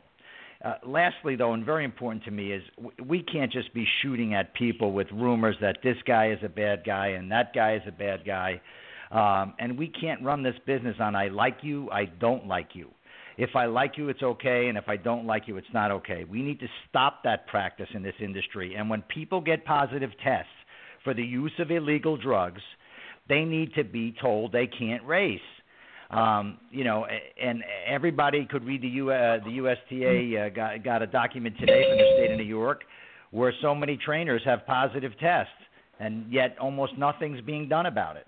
Um, that's where we need to dig in and work hard and work together as a group, all of us, to fix that. Thank you. Mr. Settlemoir, one perception in racing is that there are paper trainers that are working for banned or suspended trainers. As president, what do you think the USTA can do, if anything, about this issue? Well, I, I believe that the USTA should have a firm that represents us uh, with a private investigator or two, kind of like Standardbred Investigative Services, uh, to figure this whole thing out. Uh, we did this in the past at the USTA, and I know uh, what we deal with at our three tracks with regards to beard or paper trainers. It's a huge problem, and sometimes it, it became becomes a game of almost like where's Waldo. Uh, it's one of the very most frustrating parts of, of, of, of the industry. We have a huge perception issue when it comes to this. And if we're going to fix this problem, we need private investigators that report to the USTA and to the USTA only. Let's take these licenses away from the bad guys and let the honest guys make a living. The honest guy deserves us doing something rather than nothing let's and, and if you want to take it a step further too and, and, and let's just let's start suspending the horses too. Let's attack this problem. This is a critical major perception issue that our industry faces right now and we have to stand up for the honest guys so they can make a living. Thank you mr settlemoir mr hudson one perception in racing is that there are paper trainers that are working for banned or suspended trainers. As president, what do you think the USTA can do, if anything, about this issue? Well, the issue is paper trainers. They're phony trainers. And you have to go back and you look, owners have moved the horses or they are using this person's name to train their horses. The owners are fully 100% at fault. We have to make all parties responsible. The owner, the real trainer and the phony trainer. The fine and punishments needs to be such a deterrent that no one would want a chance being caught. If a trainer is caught, we, we just have to find them to, up the gazoo. Uh, that is my opinion. Thank you. Thank you, Mr. Hudson. We're going to move on to the next question uh, regarding illegal performance enhancers, which are a problem in every sport, and certainly harness racing is no exception. As president, how do you believe the sport, in cooperation with various state commissions, should address the issue? Mr. Williams, you're first. Well, it's a well known problem, and there's a war raging. It's been raging for a long time. Uh, the USTA already funds medication research, medication rule development, investigative services. We do have an ongoing investigative services. And these areas have been fruitful, and we expect more progress. The one thing that I'd add, two things I'd add. Um, We've got to get at the owners because it's too easy for an owner to just pretend that uh, they don't know what's going on, especially when they move uh, horses from one drug using trainer to a better drug using trainer. Um, and the other thing is, uh, people might want to look into civil suits against owners that are uh, against trainers that are found by the commissions to have violated rules and, and distorted race results. Because when you cheat in a race, you're cheating everyone in the race. And uh, so my entire message here is let's let's turn up the heat on the wrongdoers and let's include all the wrongdoers in the equation. Thank you, Mr. Williams. Mr. Pennacchio, illegal performance enhancers are a problem in every sport, and certainly harness racing is no exception. As president, how do you believe the sport, in cooperation with various state commissions, should address the issue? Well, I, I think this is a continuation of the last topic, and um, we as a group need to work together um, with the states to get this executed um, uh, as one. The rules are too different from state to state. In some states, you can do anything you want and you get away with it, and you know, that's like the wild, wild west the way they race. And in other states, it's very closely uh, kept, and, and guys are, are, are held to a much higher standard. Um, if someone uses an illegal drug, we need to make the penalty stiff enough so that they understand. And I agree with what was said about uh, punish the horse, suspend the horse for a period of time. The owner won't like that. The owner will stop it. Um, and I think it's more important to actually to to spend the you know suspend the horse, then sus- suspend the owner. Um, you know, put it hit them in the pocket and they'll make the trainer stop. You got to stop the money flow. Go back to where the money come from, and that's where you can stop it because it's it's a very difficult problem. And these guys are staying one step ahead of us with the next most you know exotic drug, and then the next most exotic drug. Um, and, and it's a very very difficult problem going forward. And we as the USTA would need to tackle it head on as a group. Thank you. Mr. Settlemoir, illegal performance enhancers are a problem in every sport, and certainly harness racing is no exception. As president, how do you believe in the how do you, excuse me how do you believe the sport in cooperation with various state commissions should address the issue? I'd just like to point out that I was uh, just reviewing the uh, 2017 uh, budget for the USTA, and I didn't see the investigative services in it. Not to say that it isn't, because I just took a quick look at it, and I know we have used them in the past. But if whatever we're spending, we're certainly not spending enough because this problem is getting bigger and it's crippling our industry. Again, I believe that the USTA should have a firm that represents us with investigators to figure this out, um, like you know the standardbred investigative services that I spoke about earlier. We need to take on these drug guys. Again, we need to take on these drug guys. We owe it to everyone. It's not perfect, but why should we offer a membership to repeat offenders? Think about that. Why should we offer a membership to repeat offenders? Make them explain to the regulatory body why they don't have a membership with the USTA, and then the regulatory body can decide after that interview if they want to license these repeat offenders or not. We need a system that works between the regulatory bodies, and that is the same type of, that has the same types of rules and enforcement. I believe that we need to be effective in out of competition testing in all jurisdictions, and if done correctly, out of competition testing can be our biggest asset against those that try to skate the rules. Thank you, Mr. Settlemoir. Mr. Hudson, illegal performance enhancers are a problem in every sport, and certainly harness racing is no exception. As president, how do you believe the sport, in cooperation with various state commissions, should address this issue? Well, I'm glad to see that all of us are in agreement on this topic, but we, we have to fix this problem the public's perception of us is awful, and we have to work with the states to establish standard policies. We have to increase the fines, um, and we have to get rid of the people that are drugging the horses. They're bad for business. They're hurting everyone. We have to get rid of them. We have to make these fines so high, and we have to basically go after the owner also. I agree with suspending the horse. Um, I have also heard of trainers that own black boxes where they test their own drugs to see what what time element they can give their horse their drugs. And I think that any trainer who has a black box should get a lifetime ban and a tremendous fine, and possibly criminal charges being brought against this individual. Thank you. Thank you, Mr. Hudson. Mr. Macedonio, illegal performance enhancers are a problem in every sport, and certainly harness racing is no exception. As president, how do you believe the sport, in cooperation with various state commissions, should address this issue? Well, since I'm, I'm going last on this subject, I knew all you, uh, we, we were all pretty much going to agree on a lot of the same issues. Um, so I'll go slightly out of the way. I, I think that harness racing as an entity is I don't want to say out of its league on this subject, but we're not big enough. Um, there are bigger and better organizations in place who have top-notch testing and facilities. So we should we need to develop a relationship with them and publicize our relationship with them.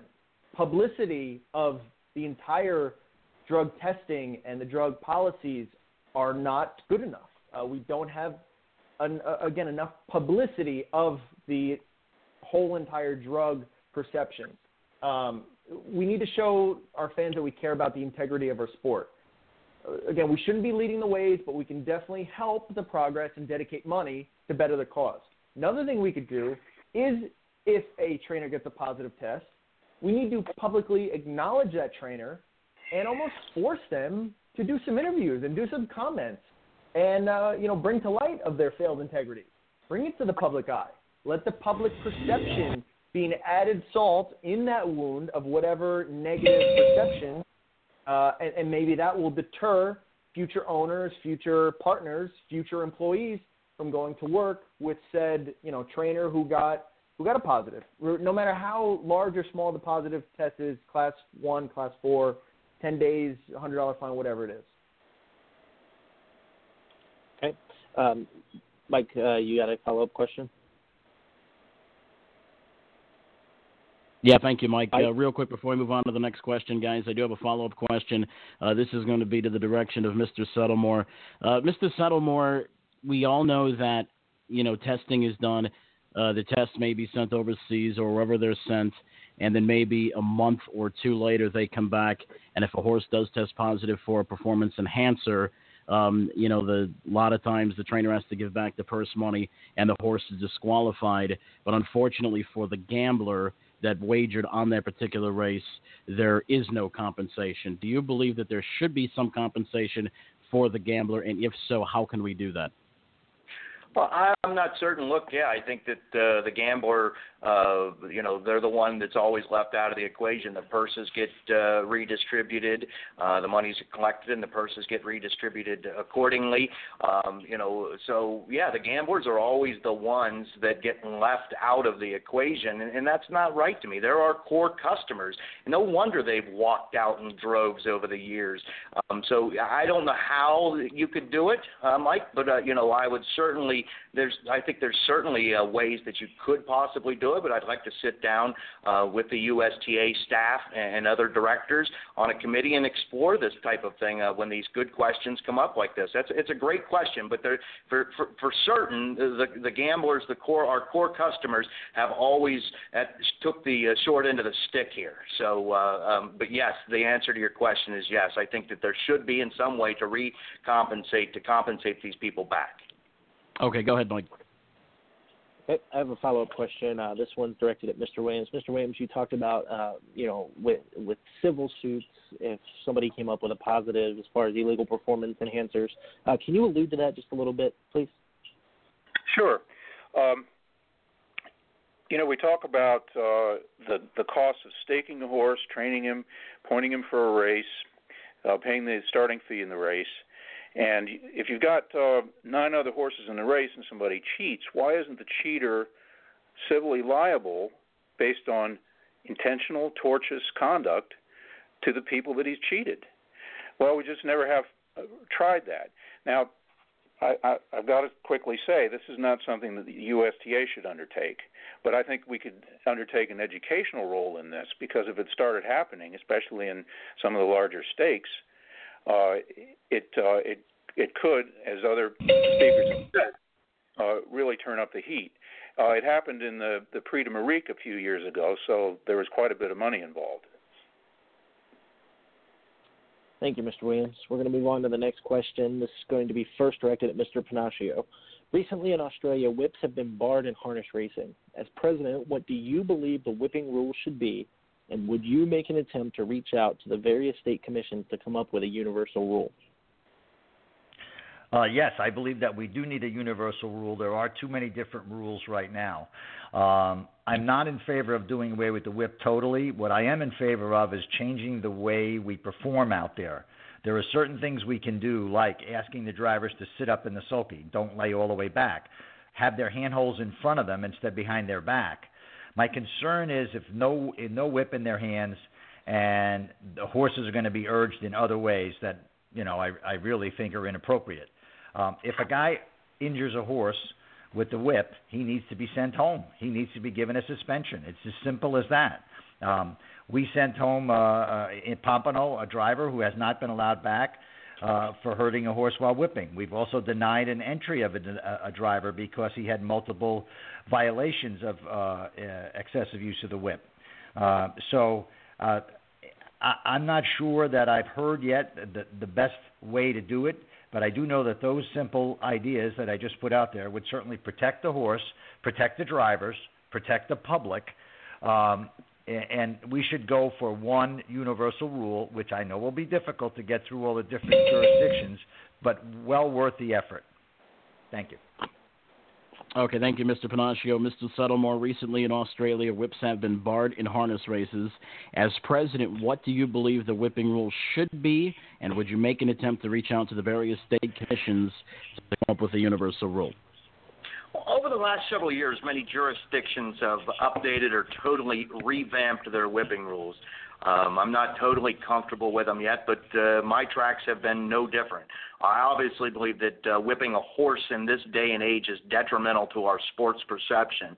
Uh, the USTA has made progress with stiffer penalties and fines for whipping and repeat offenders over the uh, the last uh, several years, and I applaud the USTA and uh, President Langley and the rest of the board of directors, along with Alan Levitt, for uh, pushing uh, these updated whipping rules. My personal belief is that a driver should have a line in each hand until the top of the stretch, and a driver should be able to whip twice within the approved, and again the approved areas, and then pause before whipping again. Um, I also believe that no driver at any time should lift his arm above the shoulder while whipping.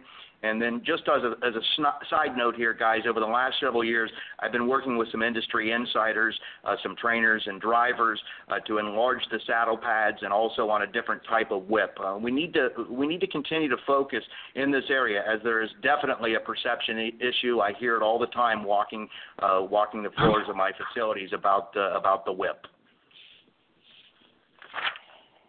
Okay, thank you very much, Mr. Settlemoir. Mr. Hudson, you're next. Recently in Australia, whips have been barred in harness races. As president, what do you believe the whipping rule should be, and would you make an attempt to reach out to state commissions to come up with a universal rule? Uh, as a former driver trainer, I understand the need of having a whip.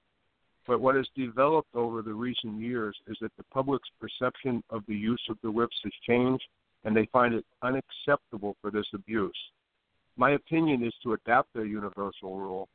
And what we need to do is to have an industry standard where a driver shall not remove his hands from the handholds in order to whip a horse and shall at all times have both hands in the handholds. I believe this is what they're doing they do in Europe also. Uh, I think that is the direction to go. A driver who whips who whips a horse one-handed um, should be fined drastically, and uh, yeah, that is the direction to go.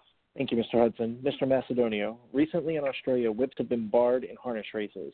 As president, what do you believe the whipping rules should be, and would you make an attempt to reach out to various state commissions to come up with a universal rule? All right, so it, it doesn't matter what any of us think or say here. If we want new people and new fans to invest in our sport, we have to acknowledge that there's a growing perception of animal abuse in any industry that uses animals. Guys, they the circus just went out of business. Ringling and Brothers and Barnum and Bailey just went out of business. Okay, if we don't realize that, we will have activist groups and negative publicity directed towards us, which we can't afford. There needs to be more publicity explaining the uses of the whip. There's a difference between emergency use of the whip and encouragement use of the whip. You would have to visually showcase in a video package or something like that the proper use of the whip and the dangers that can be avoided by letting drivers carry one. But let's say we were to completely ban them tomorrow. Guess what? It would take time and we'd get used to it. We'd all get over it and we'd adapt and we wouldn't be having this conversation. Remember 30 years ago, there were hub rails. People screamed about the hub rails. Guess what? Now it's, it's, it's insane to even look back and think about it. HD cameras allow for a close up of horses and drivers coming down the stretch and you can clearly see a horse being struck one handed. They can also allow uh, for a visual of seeing a driver kick a horse. Please tell me how that is good for the sport because it's not. Thank you, Mr. Macedonio. Mr. Williams, recently in Australia, whips have been barred in harness races. As president, what do you believe the whipping rule should be, and would you make an attempt to reach out to the various state commissions to come up with a universal rule? Um, everything Ryan just said, that was brilliant. Uh, I just want to shout out to Gord Brown, who, as you saw in Harness Racing Update, recently retired after a, uh, a long and successful driving career. And he's a bit of an inventor, and he's trying to come up with a whip that makes a lot of noise but doesn't cut up the horse. And uh, so that's that's the right direction to go. If you have to have something to move a horse along, uh, we might try some different approaches. Mr. Williams, really quick, uh, Mike. I know you got to follow up. Uh, uh, Ryan, uh, Mr. Williams called you brilliant. Would you like to agree or disagree with that?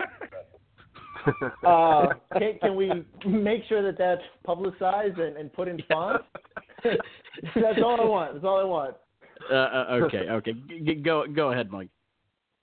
I got a couple uh, for a couple of different guys. The first one's going to be to Mr. Hudson. Mr. Hudson, you said that you would adapt a universal rule. How would you do that by working with other commissions? I, I would contact them first, and I would go out there and I would meet with them and say that this is what we have to do. Uh, that would be my first step on it. But we have to get this. We have to get it. The public perception of this is awful. Uh, I have heard people that have gone to the track it's the first time they've ever gone to the track, and they see the horses being whipped, and they're leaving and they're never coming back. Well, we have to stop this, and we have to have the commissions work with us to do it. Absolutely. Thank you, Mr. Hudson. Mr. Pennacchio, you mentioned that uh, if we were to take away the whips, that drivers may use ways to urge a horse in other manager, excuse me, in other manners that you consider dangerous. Um, are, are, you referring to like kicking, or uh, can you go into a little bit more detail about that? Well, since I'm the only one on this call who uh, drives this horse every week, um, though sometimes guys would probably question if I'm really a driver. But at any rate, yeah, I, I think they would use their feet mostly, but they might use the other side of the rein. And I don't like the fact that they'd be uh, urging the horse to go by hitting him with one of the lines, uh, which would give the driver less control. You know, I think the whip uh, should be a tool for the driver, not a tool to abuse the horse, but a tool to help him when he needs to make the horse go forward or, or, or whatever he needs to do in the race, make him go left or right. Um, and I stick by what I said earlier. Make the guy sit up in the bike, make them move their handholds forward, um, and they'll be in much better control. And don't let them raise their arm above their shoulder with the whip. I think those are the kinds of things that can make it better for us. Thank you, Mr. Pennacchio. We're going to move on to the next question. Um, in 2011, with the support of Woodbine Entertainment and the Hambletonian Society, an initiative was launched to try and keep the star horses of our sport on the track longer. It is known as the Gural Rule. WEG and the Hambletonian Society have since rescinded their support of that rule. Jeff Gural will continue implementing that rule at his three racetracks, although he came out last week and said that it would not apply to overnight races and qualifiers. As president, would you support this rule, and if so, would you look to expand it? Well, I support this rule in my professional and uh, personal life uh, because I feel that it's only right to keep our stars on the track, and we owe it to our fans and uh, the next generation of fans and gamblers, and in general, just our sport. Period. Um, if I had a horse of this caliber, and hopefully uh, someday I will, as many of you know that I own uh, race horses, I'd put my money uh, where my mouth is, and as long as the horse is physically fit uh, to return at the age of four, I'd make that my initiative for the betterment of the sport. Um, I know that not everyone agrees with this philosophy, and if I'm the next president of the United States Trotting Association, I would, in that part of my life, support what the board, the USTA board, and membership feels is correct. I plan on being a, a democracy that is fully transparent with not only our board, but the entire USTA membership as well. So that's how I feel about it. I think it's a great rule. Um, but I, I do understand, and I use it in my professional life, obviously, and I would use it in my personal life. But I, I would, I would, uh, I would go with what the board and the membership tells me to do um, with a, with something like that. Mr. Settlemoir, thank you, and I'm glad you were paying attention because I forgot to give your name, Mr. Hudson. Sorry, uh, no problem. I, I, I, I got it right in front of me. Thanks, guys. Mr. Hudson, in 2011, with the support of Woodbine Entertainment Group and the Hambletonian Society, an initiative was launched to try and keep the star horses of our sport on the track longer. It is known as the Gural Rule. WEG and the Hambletonian Society have since rescinded their support of that rule.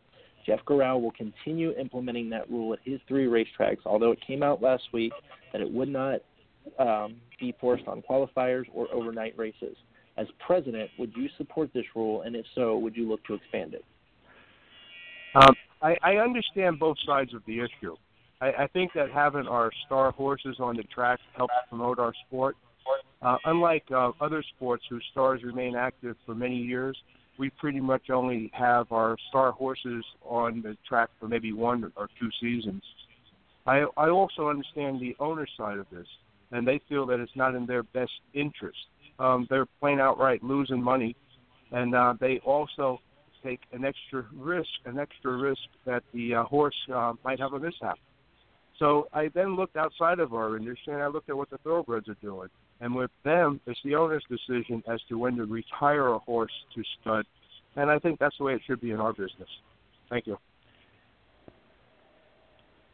Thank you, Mr. Hudson. Mr. Macedonio, you're next. In 2011, with the support of Woodbine Entertainment Group and the Hambletonian Society, an initiative was launched to try and keep the star horses of our sport on the track longer. It is known as the Gural Rule. WEG and the Hambletonian Society have since rescinded their support of that rule. Jeff Gural will continue implementing that rule at his three racetracks, although qualifiers and overnight races are no longer included. As president, would you support this rule, and if so, look to expand upon it? Oh man, I thought you guys were going to refer to me as the brilliant Ryan Macedonio from here on out. But anyway, um, there's no debating that aged horses create the greatest marketing product for our sport. Always B Miki, Wiggle It Jiggleit was by far the top story in our sport. Now that Always B Miki is now going to stud, one of the greatest rivalries in harness racing is dead. Uh, that's not good. The owners will tell you that there's a lot of money to be made with breeding. I would like to think that one day we can establish such prestige and marketability for equine superstars, including merch, commercials, sponsors, etc., that they don't go off to the breeding shed so early. But I want to talk about Bold Eagle, the greatest trotter in the world, who is racing and dominating in France. And guess what? He also took a season off to breed. Their stake season favors his schedule so that he can do both. Maybe we can shuffle around some older stakes races so that it creates an environment where a horse can be a stallion and race at the same time. Why couldn't stallions race in the late summer and fall after the breeding season? These stallions are already kept on a healthy fitness regimen. They would have plenty of time to get in the top condition needed. They wouldn't need to go through a full stress of a full racing season, just a few months you can fully market and promote these races as an even bigger event because the top stars that everyone knows are still racing. I'll ask Russell this, why it couldn't be done, and uh, it's completely unfair to only give him 45 seconds to answer this. So I hope he can give a re- better response, you know, at, at a later date. Mr. Williams, um, your name was injected. Uh, go ahead. All right. Um, well, Ryan, that was semi-brilliant. Uh, I I would. Uh, I I think there's a first of all the Gural rule. Jeff had the best of intentions. Everyone agrees. Uh, the breeders think it's a bad idea. The Hamilton Society dumped it. Uh, Woodbine Gaming dumped it, and uh, so it now exists only at tracks controlled by the author of the rule. And I hope that uh, he will mellow and uh, get in step with the rest of the sport. Because there's actually a better way to do this. Europe is already set up to race at four, five, six, and up.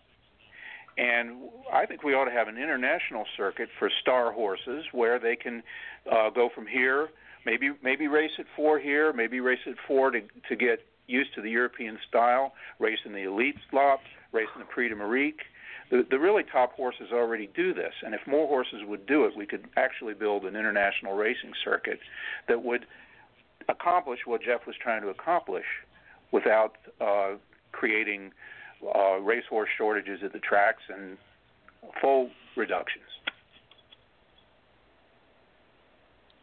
Mr. Williams, thank you. And uh, I, I threw it to you uh, for the rebuttal, just so everybody knows, and uh, so we allowed him a couple extra seconds because he went into answering the question. Mr. Williams, do you have any uh, anything further regarding the question? No, thank you. That's that takes care of it. Okay. All right, Mr. Pennacchio, in 2011, with the support of Woodbine Entertainment Group and the Hambletonian Society, an initiative was launched to try and keep the star horses of our sport on the track longer.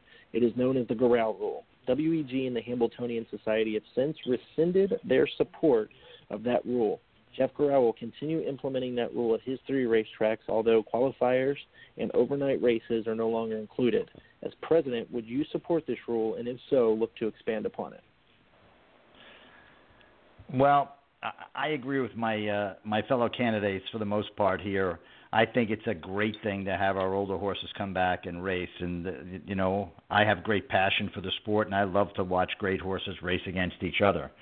Um, I do agree with Ryan that uh, one of the things we can do uh, is begin to emulate uh, Europe. You know, I've raced in Europe, and I've been there and seen how they take care of their stallions, and their stallions are, are in the are in the shed working in the uh, winter and early spring, and then they come back and they go into training and they have uh, classic races in the fall. Um, it is something we could work towards, um, but I can't agree with telling a breeder that he has to do something. It is his property in the end, and uh, though I was probably leaning a little bit more the other way after reading Marvin Katz's article in HRU the other day, and the fact that he believes it's cost him millions and millions of dollars to not be able to put his horses in stud.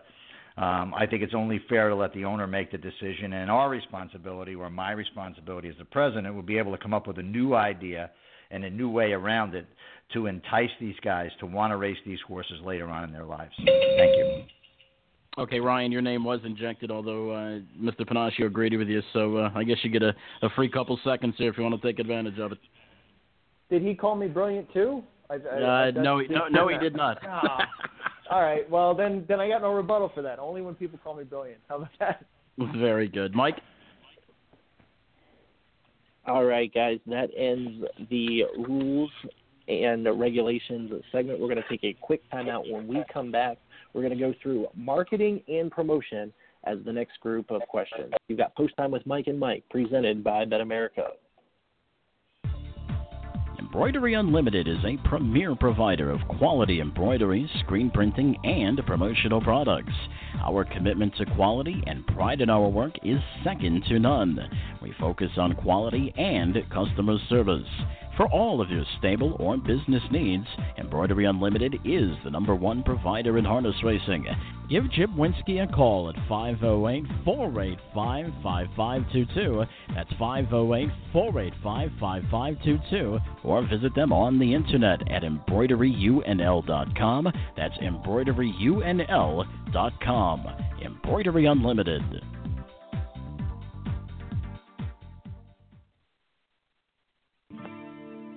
The New Vocations Racehorse Adoption Program places retired racehorses into approved monitored homes and transitions them into second careers. New Vocations has placed over 350 retired standardbreds the past three years. They are now accepting horses from all racetracks in the United States. New Vocations has facilities in Ohio, Kentucky, and Pennsylvania and is expanding to New York. To learn more, visit newvocations.org and on Facebook at New Vocations Racehorse Adoption Program. Are you racehorse poor, short on help, got too many broodmares, need money? Consign your horses to the Blooded Horse Sale, the nation's smorgasbord of sales.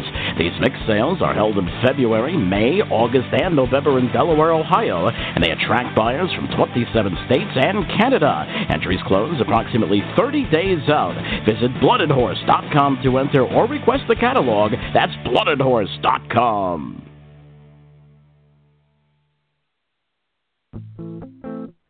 Hey, it's Mike Bozich with Post Time with Mike and Mike, presented by Bet America. Speaking of Bet America, we urge each and every one of you to check out the Plainridge Park Casino Survivor Handicapping Contest that is coming up tomorrow, Friday, February 17th. Now, to enter the contest, you have to complete the Survivor Handicapping Contest entry form, which shall be available at the program counter located on the first floor simulcast room. Entry forms can be picked up starting at 5 p.m. Limit one entry per person. You have to be present to win.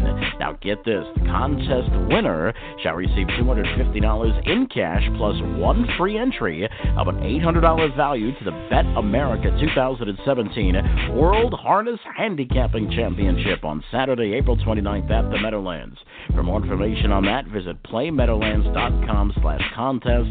That's playmeadowlands.com slash contest. But once again, it's the Plain Ridge Park Casino Survivor Contest. It's happening tomorrow at 5 p.m.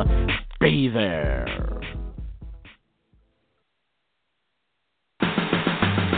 The action is always hot at Harness Racing's Windsor capital, Pompano Park With guaranteed pulls, constant carryovers, and industry load takeouts, Pompano Park has become one of harness racing's greatest horse player attractions. Live racing five nights per week, Sunday through Wednesday and Saturday too, with a post time of 7:20 p.m. Eastern. Wager now at Harness Racing's winter capital, Pompano Park. We are back on this edition of Post Time with Mike and Mike, presented by Bet America. Obviously, a very special, uh, very special show. It is the first ever USTA presidential debate, and we're going to move right along. The next segment is marketing and promotion, and the first question will go to Mr. Hudson. Mr. Hudson, social media has taken the new generation by storm over the last few years. The NFL NBA, Major League Baseball, and others are taking advantage of Facebook, Twitter, etc., in a variety of different ways. Now, a few years ago, the USTA began initiatives to expand its social media presence. As president, is this something that you believe should be expanded? And if so, how would you go about doing so? Um, um, 100%. Uh, we need to expand on social media marketing. But I also have to point out all of the above mentioned sports never gave up on any of their other marketing efforts and plans. Along with the social media marketing, we have to add TV. Our big races should be televised on national TV, and one of my goals is to make that happen. um, I have I have already covered some of this, but I'm going to repeat it. Uh, I also think we need to market to a large equestrian at large equestrian events, steeplechase races, and other large equine events at these uh, events, we could promote the industry, offer membership, sell merchandise, and other things. We also need to up the cost of our events. The Kentucky Derby price for a general admission ticket this year is $80 at the gate, and an estimated 160,000 spectators um, are planning to attend, and their handle is going to be about 200 million. Our Hambletonian should, our goal should be with the Hambletonian to do 25% of this figure. Uh, that should be our industry goal. Um, back to the social media. Uh, we need to use uh, customer profiles as to who to market to. I just happened to be working with a person who wrote the software for this venue. He originally wrote the software for the casinos to profile in the, profile their customers. I'll stop there then. Mr. Hudson, thank you. Mr. Macedonio, you're next. Uh, social media has taken the new uh, generation by storm the last few years. Uh, basically, all the major sports are taking advantage of Facebook, Twitter, etc., in a variety of different ways. A couple of years ago, the USTA began initiatives to expand its social media presence. As president, is this something that you believe should be expanded? And if so, how would you go about doing so? Well, the harness racing fan zone it's it's a great foundation for what we need. And I personally don't think that Allison and, and Dan and, and the rest of the, the crew there, I don't think they have enough resources dedicated to the fan zone. Uh, there needs to be a separate team of producers and writers and editors and videographers at their disposal. They need to generate content and make every inch of our sport into a superstardom. There's a lot of things that I've done with the Trotcast, but I'm only dedicated to a portion of our audience, the younger demographic. Uh, the fan zone encompasses everybody. This may sting, but we aren't even close to what Europe can do with their product. I don't want to hear budget cries either.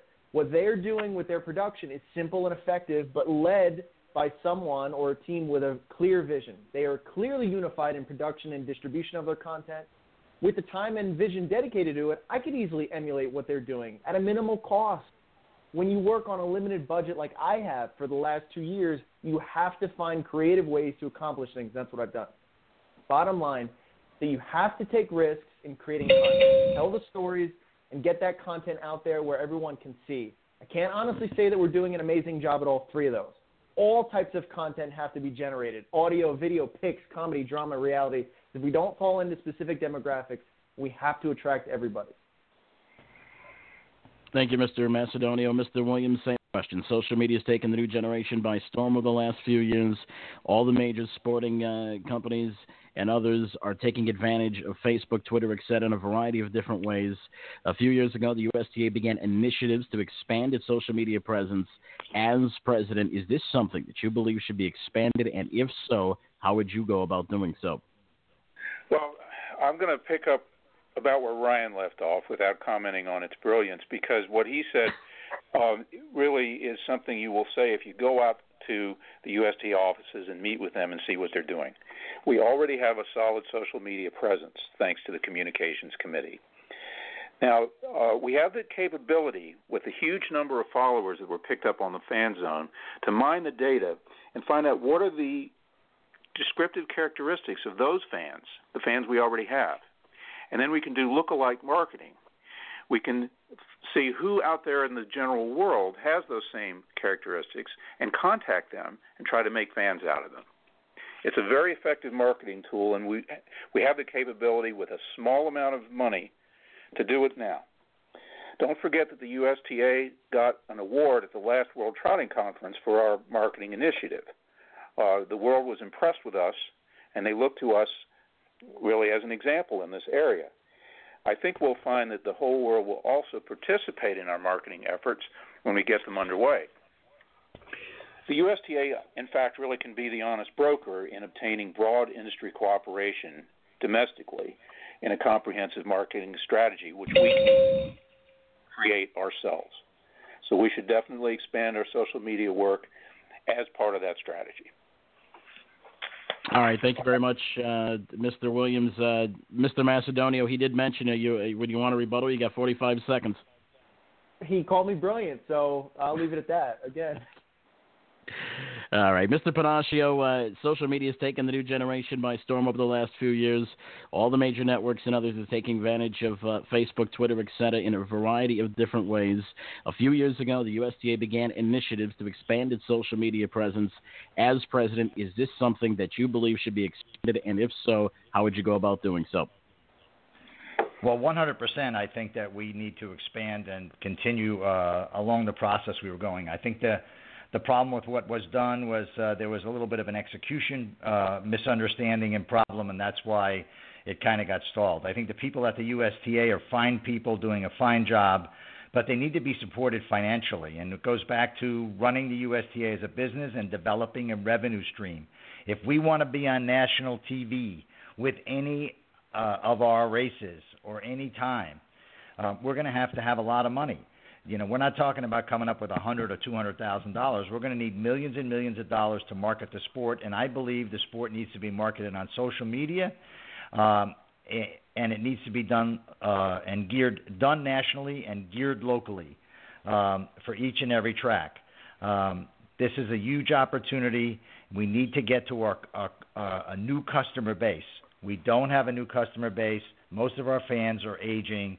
Uh, we need to f- find a way to get to the younger people, um, and social media is clearly the way to get us to the younger people in America. Thank you. Thank you, Mr. Pennacchio. Mr. Settlemoir, social media has taken the new generation by storm over the last couple of years. All the major uh, sports have uh, taken advantage of Facebook, Twitter, etc., in a variety of different ways.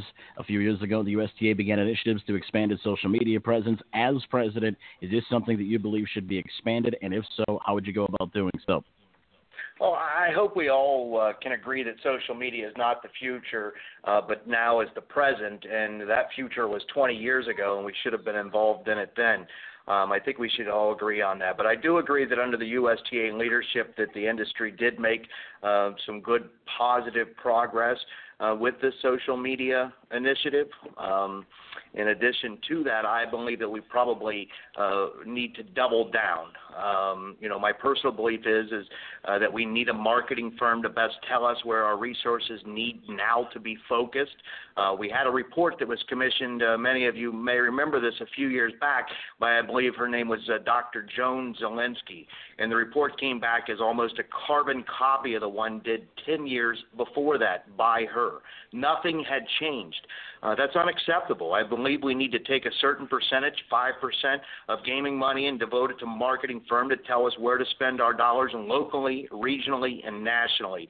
For those that don't have gaming, we as the United States Trotting Association should help those tracks to find sponsorship dollars, which in my opinion is found money, so they're also contributing to these funds locally, state, regionally, and nationally.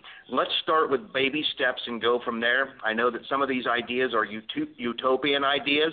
Um, but what we're doing now is, is not working, and I don't think status quo is acceptable any longer. And we need to work together to come up with a game plan that we can all live with. Yes, social media has to be part of this plan, and we should probably double down on it. Thank you, Mr. Settlemoir. Mr. Carter, uh, Mike, you have a follow-up question? Yes, I do. Uh, this one goes to Mr. Hudson. Mr. Hudson, uh, you talked about the need for some of the big races to be on television. One question that I have is television cost. Some of the bigger uh, sports, such as the NFL and Major League Baseball, have used YouTube and other forms, such as Yahoo, to be able to broadcast live streaming events on YouTube or other areas. My question for you is do you think that being able to live stream those on YouTube, Yahoo, or what have you would be a better invested effort than, say, getting onto CBS or NBC or ABC?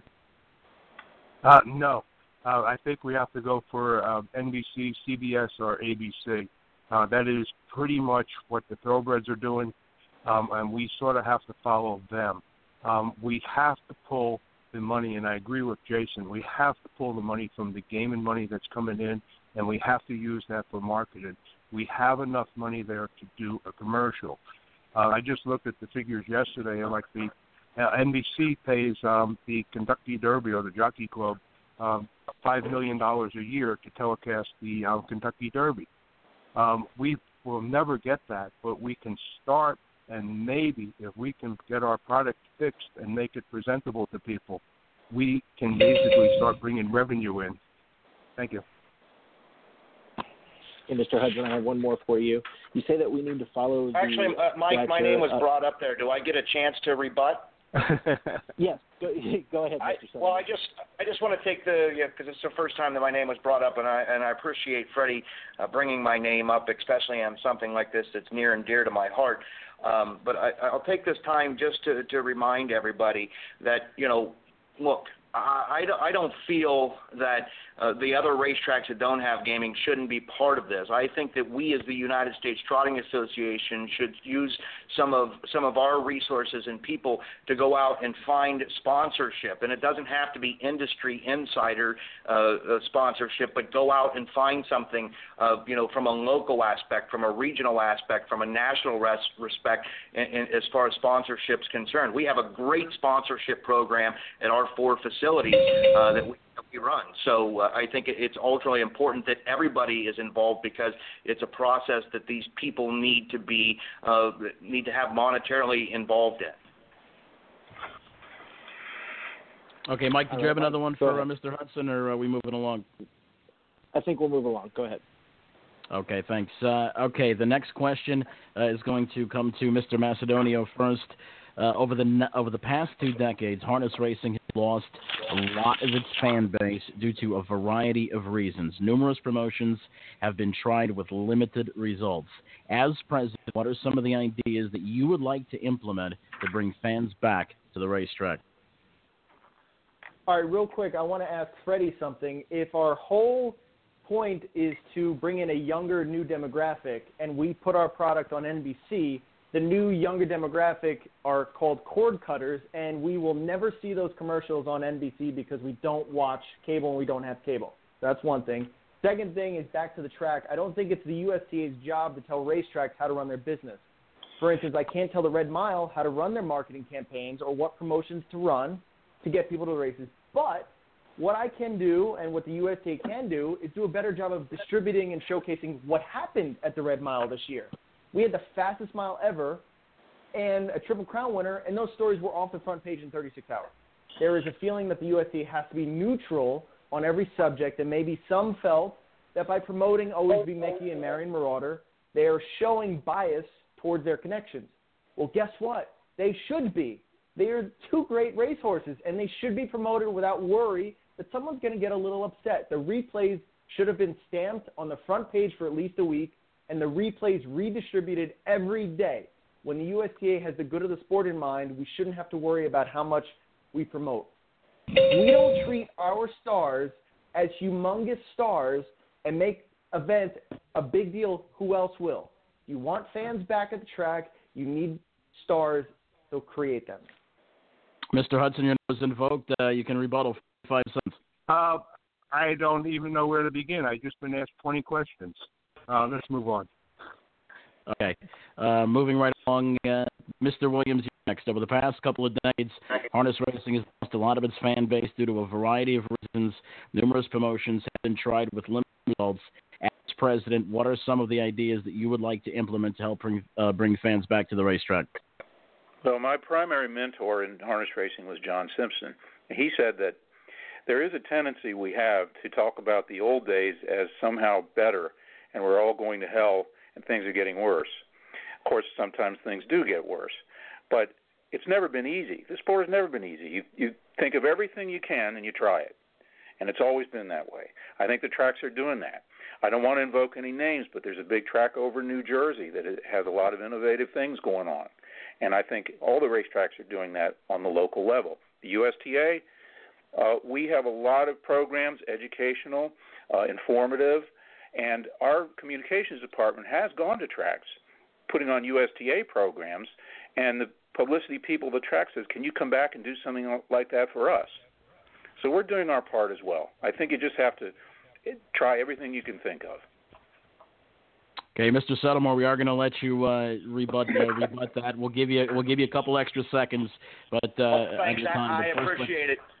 Thank you. No uh, you know, I just want to point out again, uh, over the past decade. Well, hold on, from hold on, uh, Jason. We're gonna we're gonna let Mr. Pennacchio go first, then we're gonna give you a couple extra seconds when it's your turn. So let's go to Mr. Pennacchio first. Uh, Joe, okay, over the past couple of decades. Sorry. Okay, that's that's fine. Over the past couple of decades, harness racing has lost a lot of its fan base due to a variety of reasons. Numerous promotions have been uh, tried with limited results. What are some of the ideas you would like to see uh, to implement to help bring fans back to the track? Well, I can only speak to what we've been successful with in Florida to get the handle up the way ha- we way we have been able to get it up.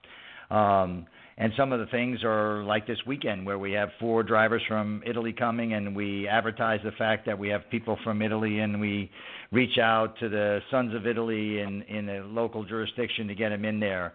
We uh we last year we had a, a international amateur event where we had 14 or 15 countries represented and the guys came in and spent three or four days, and the handle was very strong, uh, and everybody had a great time doing it.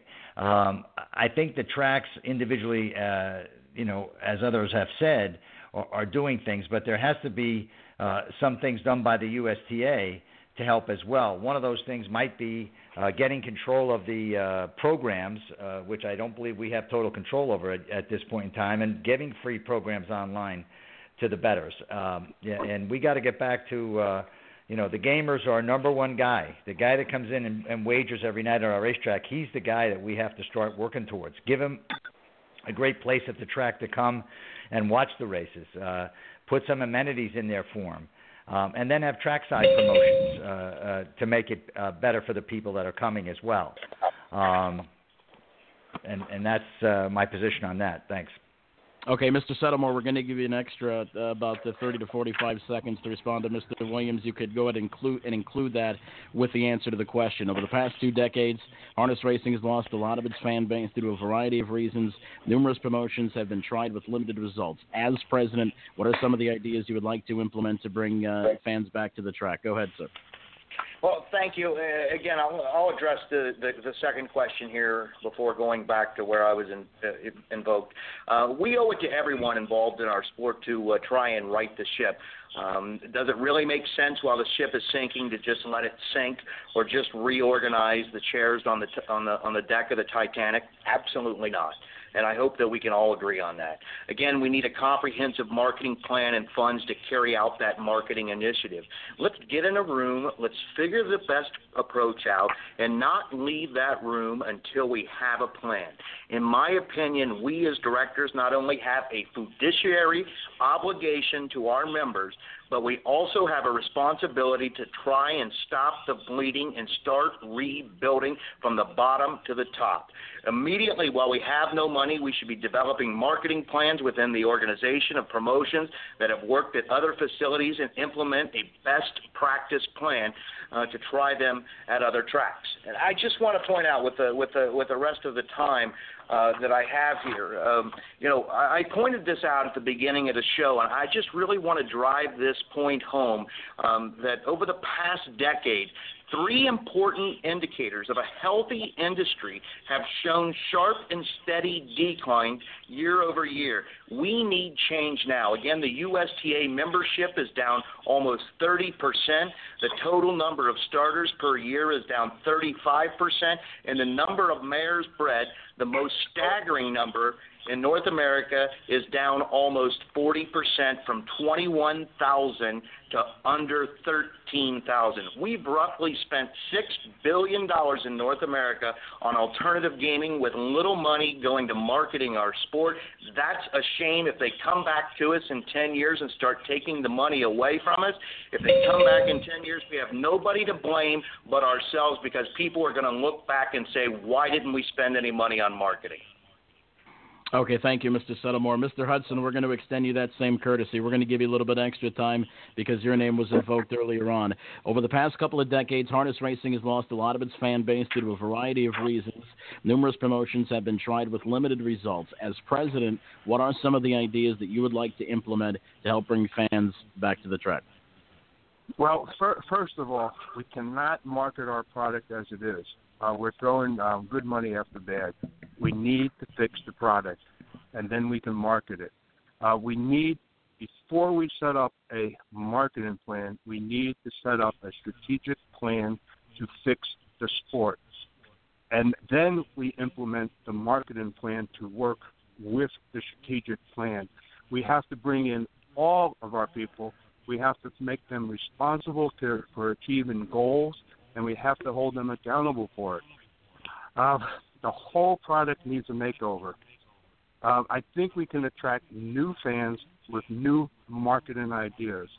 Um, the clients that we're after is the younger middle class. Uh, we can get those clients by events. I've been to the events, I've seen them there, and I know that they're there. People talk, oh, we can't get people to the track anymore. We can get people to the track. We just have to change it and we have to go after the right market. Thank you.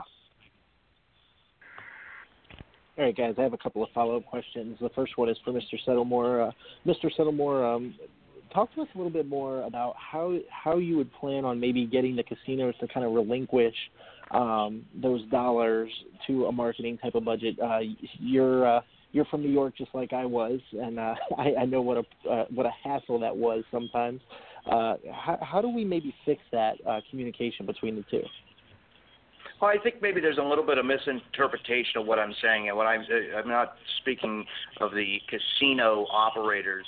I'm talking about the horsemen that have the uh, the uh, the gaming in each one of these states to uh, be putting money in to a you know a, a, we'll just call it a pot here to uh, give to a big marketing firm. Um, and and that's how I see it. And then the tracks that don't have gaming, and the ones you know, we as the U.S. There's all kinds of ways to skin this, and we can we can work at it from from a sponsorship, from a national level, uh, to go out and get those monies from from from. Uh, for, for racetracks that don't have uh, gaming.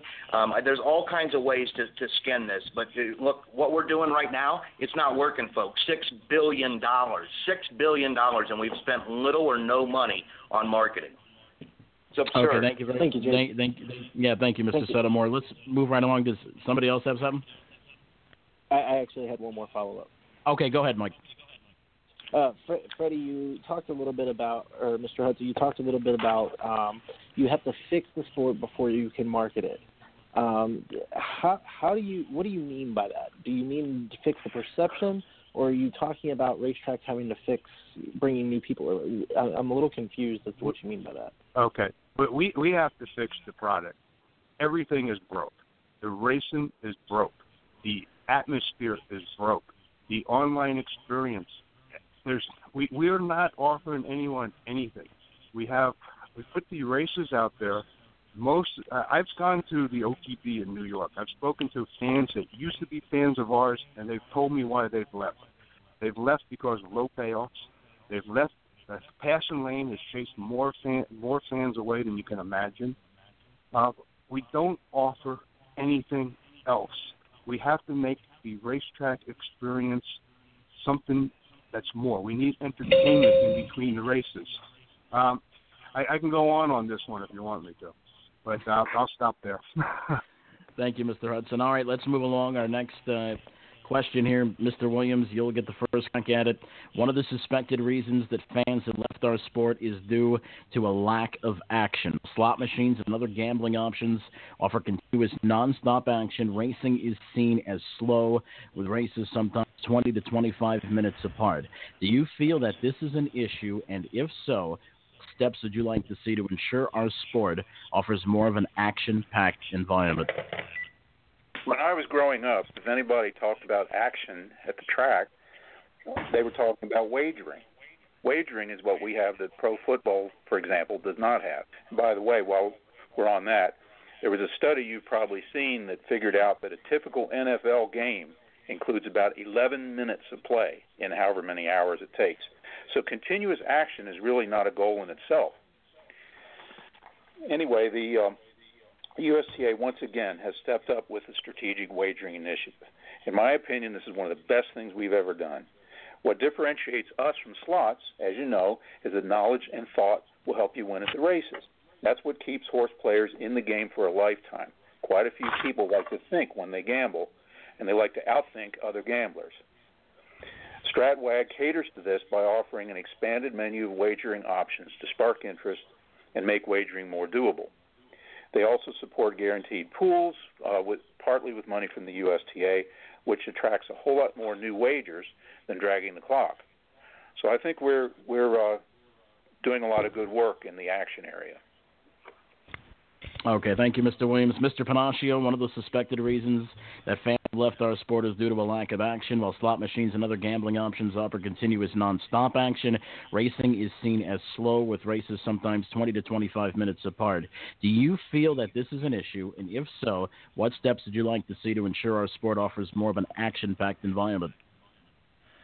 Well, I, I don't think the uh, the time between races in, in itself is is the problem. Though I'd like to see them go off uh, closer together.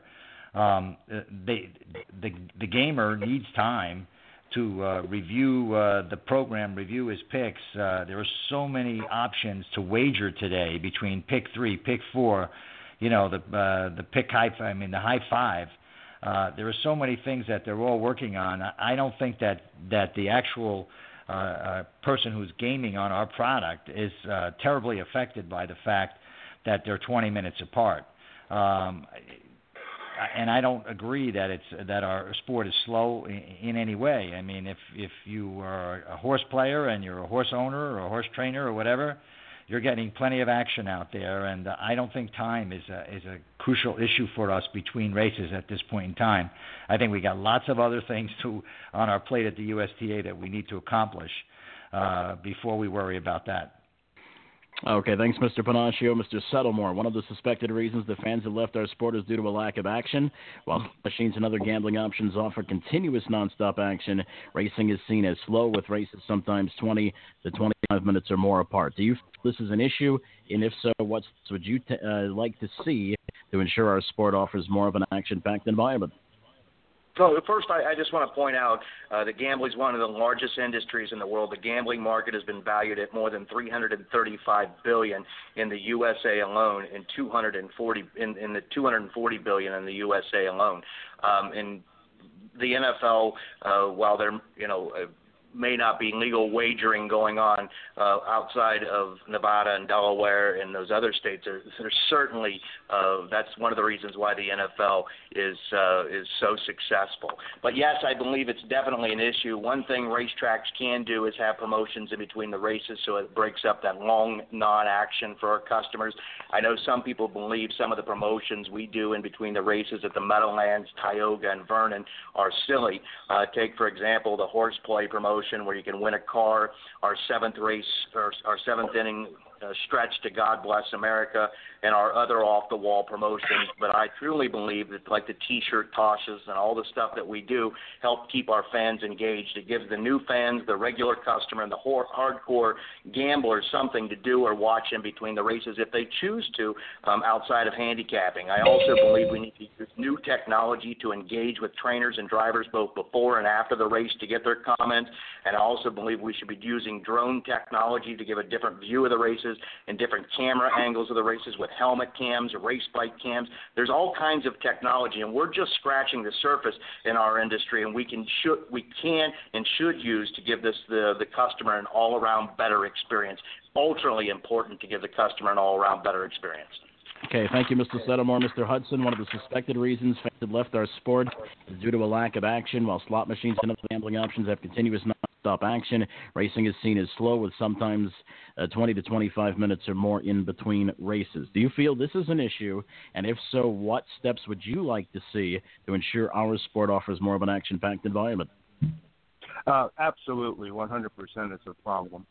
And if you, I agree totally with what Jason said, and the Meadowlands has done a great job in trying to promote the sport, and they are attractive. The attractive does not have a, a casino. Um, I do think that our star is the horse. Um, I think that we need to have more interaction with the horse, with the fans and the people. Uh, we could set up an area where fans could come up and actually pose for pictures with the horse, uh, talk with the drivers and trainers up close and get a little bit personal with them. Uh, we need also other forms of entertainment between races, live races, live music, uh, better food. Um, yes, there's a lot of work to be done there, and we need more interaction with the fans. Uh, thank you. Okay, thank you, Mr. Hudson. Uh, Mr. Macedonio, what's coming to you? One of the suspected reasons that fans have left sport is the lack of action. While slot machines and other gambling options have continuous nonstop action, racing is seen as slow, with uh, races sometimes 20 to 25 minutes apart. Do you feel it's an issue? And if so, what steps did you like to see to ensure our sport offers more of an action-packed environment? Uh, well, I love Freddie's brilliant idea of having the drivers just interact with the fans. Uh, while they're from the first race on to the last race, the drivers shouldn't be able to go in their locker rooms unless it's for an, uh, an emergency and just hide. They should be interactive. But we're too comfortable with our model. We need to shake things up and try a bunch of gimmicks. I know that there's going to be some rules and regulations that would have to get approved, but let, let's let's think about this. Have a race where there's only a win bet, and the winners get 90% of the purse. I think that would be quite interesting. It would certainly uh, shake things up, and it would be cool to see how drivers and trainers and owners would react to that high risk, high reward race. You couldn't have it all the time, but uh, you you know I'd have to rotate the class of horse, but it would be fun to watch. There's plenty of other gimmicks like that that we could incorporate. There is minimal fan participation or interactivity at the track or online. The problem isn't 20 minutes between races. The problem is that there's mostly dead or uninteresting air on the feed when races are going.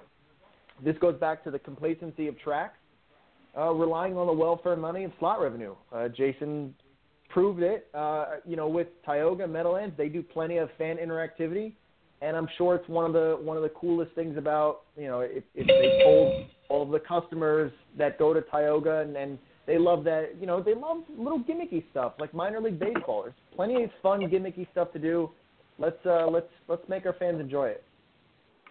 Okay, thank you, Mr. Macedonio. I know a couple of names were invoked there, guys, but we're kind of running short on time, and I do want to get to the buzz session because those were uh, the fan questions, and I want to make sure that uh, most of the fan questions get in. So we're going to take a quick timeout. When we come back, it's our buzz session. It's a very special edition of Post Time with Mike and Mike, presented by Bet America. You've got uh, the first ever USTA presidential debate. We'll be back right after this.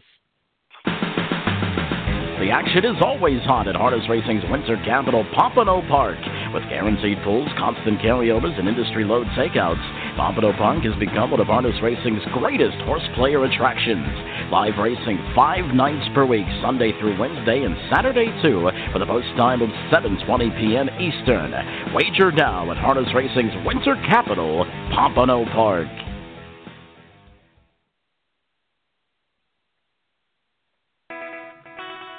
Northwood stands ready to serve its growing customer base in representing them at both yearling and mixed sales and in private purchases of racing and breeding stock. If you're looking into the harness racing marketplace as a buyer or seller, call Northwood today. Northwood is the most experienced and professional representation for public auction and private sales. Northwood is now accepting entries to the 2017 yearling sales. Visit them online at northwoodbloodstock.com. That's northwoodbloodstock.com.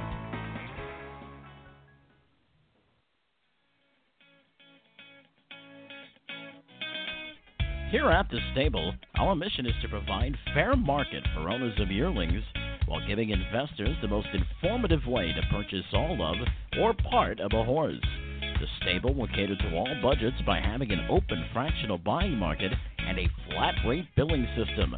At the stable, we aim to minimize the risk in buying and maximize the benefit of selling. Visit thestable.ca or give Anthony McDonald a call at 519 400 4263. That's 519 400 4263. It's thestable.ca.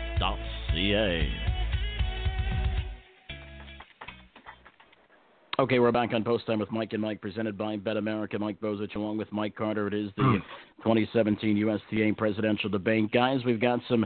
Uh, we're going to call this a session, and basically, we're going to uh, kind of rapid fire some of these questions. So be prepared. We want to make sure we get to uh, closing statements, and we've got about a half hour to do so. So let's get the first question out, uh, Mr. Pennacchio. This is coming to you. You've got 45 seconds uh, to uh, answer this one. Over the last few years, racetracks have gotten into a routine of dragging minutes after the clock uh, has reached zero. Is this something that you believe needs to be addressed? Well, I can only speak for us in, at Pompano, and uh, we race a, a different season than everybody else, and it's very important for us that we don't overlap uh, with other racetracks when our when our guys go to post. Uh, so the majority of our reason for uh, dragging is to not overlap with another track that might be racing on a particular night when we're racing. Um, so from from that standpoint, I don't have a problem with it. And secondly, um, it, it, as long as we do some of those things that we all talked about earlier to make it more interesting between races and to try to keep our fan base there, uh, I think we'll be fine. Thank you, Mr. Pennacchio. Mr. Settlemoir, uh, next to you. Yeah, um, you didn't read me the question, but and um, listen, I, I just responded to a letter and harness racing update from this past Sunday uh, by a Mr. Hunter, and I hope Mr. Hunter's listening um, because I responded exactly like this, and he'll see it on Sunday. Uh, this drives me crazy. I'm, I generally set the post times here at the Meadowlands, uh, with the exception of last year. Uh, when I set the post times, we avoid Woodbine Entertainment Group, which is WEG, Woodbine, and Mohawk, and we work extremely well together, and most other harness tracks set post times off of us. Now, when it comes to the thoroughbreds, they generally do not watch harness tracks and post times, but I try to watch them. WEG came up with a great idea when they put the countdown clock up with a minute after their drag. Um, we agree it's a very frustrating process, and I spoke many times about racetracks working together for post times and getting our races off on time. Uh, the unfortunate part is, while we I agree um, with this whole process, it'd be hard to do it alone. It has to be an industry-wide initiative. We simply can't afford at this time to lose any handle. And additionally, on a positive note, I met with TVG Tracks uh, earlier today um, about this same subject and uh, I hope uh, you know there was some positive information that came out of it, hmm. and uh, hopefully this will be the first step back to staying off of each other and getting our races off on time. Okay, Mr. Settlemoir, thank you, Mr. Hudson. Yes, uh, zero minutes to post time should mean that the horses are behind the gate. Uh, maybe we should have a reward program for the track that gets the uh, horses off as close to the post time as possible. Uh, there are many complaints about this issue, and I hear it all the time. But zero minutes to post time should be zero minutes to post time. Thank you. Okay, thank you, Mr. Hudson. Mr. Macedonio. Uh, in the beginning, this trend led to a definitive increase in last minute handle, but like every trend, it's now run its course. So, horsemen and gamblers and racetracks are fully aware of what the tracks are trying to accomplish. Um, I, so now they have to shake things up. They they gotta like like what Jason was doing, and you don't you know he he's better suited to answer this question than I am, and he's already in the process of doing it, like what he said with TVG and all the other stuff. Okay, thank you, uh, Mr. Williams. Well, the, from the USTA standpoint, you know, our job is not to tell the tracks how to run their business. Our job is to help them run their business. So um, I'm not going to take a position on dragging minutes or when they actually have their starts.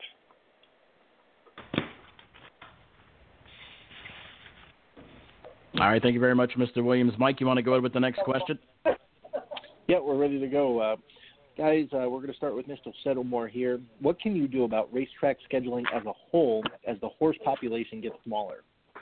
So this is an absolute fantastic question and goes right to the heart of what I've been talking about all night. Again, this is where horseman groups and track operators should be working together so that everyone has full competitive fields for our gamblers and fans to wager on. Many say this is a pipe dream, and I don't disagree right at this point that it's a pipe dream, but the horse population is going to become a major problem. It's coming at us like a freight train, this horse shortage, and will probably force the hands of many in the near future. So I don't know necessarily um, that you really need to get involved in this because I certainly believe that within the next next few years we're going to see uh, the horse shortage come at us like a train, like I just explained, and this is going to force the hand of many regional smaller tracks to schedule at different times. Mr. Hudson, what can you do about racetrack scheduling as a whole as the horse population gets smaller? Well, as the horse uh, population continues to get smaller, it's going to force the closure of several tracks. And as Jason said, it's a major problem. Uh, we must fix our sport to prevent this from happening. Once we can fix, fix the sport, we will increase the horses, and we will adjust. This problem will self-adjust itself. Uh, thanks. Thank you, Mr. Hudson. Mr. Macedonio, what can you do about racetrack scheduling as a whole as the horse population gets smaller? Uh, I can attack this from two areas. Uh, I would start with the Grand Circuit, um, as I think it's become diluted and, and unimportant as a brand, where we have to reorganize what a Grand Circuit stakes race means, and that will uh, make things more important when we actually have a Grand Circuit race. We don't have a definitive, clear way to show our fans the correct schedule of races and why they're important. We could also have an entire database that we can analyze so that we know trends of horses going up and down in classes, where they travel, where they are, have rosters of horses so that we know where they're traveling, where they're stabled, where they live, to figure out how we can best uh, maneuver classes so that every horse gets raced. There's plenty of times when horses get entered, one class is full, another class is uh, is not full. So that that needs to be organized too. Thank you, Mr. Macedonio. Mr. Williams, what can you do about racetrack scheduling as a whole as the horse population gets smaller? Well, it's not much that I, I can do, but the tracks uh, will have an, a chance to look at their schedule as more of an event uh, phenomenon, at least at certain times of the year. Uh, I remember over the years there have been complaints made that tracks, a given track will be running 417 race days, and and the race cards are like sliced cheese. And and you know what happened to the old days when there was some excitement and people would go to the track to see the event. So you know we're going to have to do a little more event management, I think, to uh, until we get through this. I do not agree that the horse shortage will continue.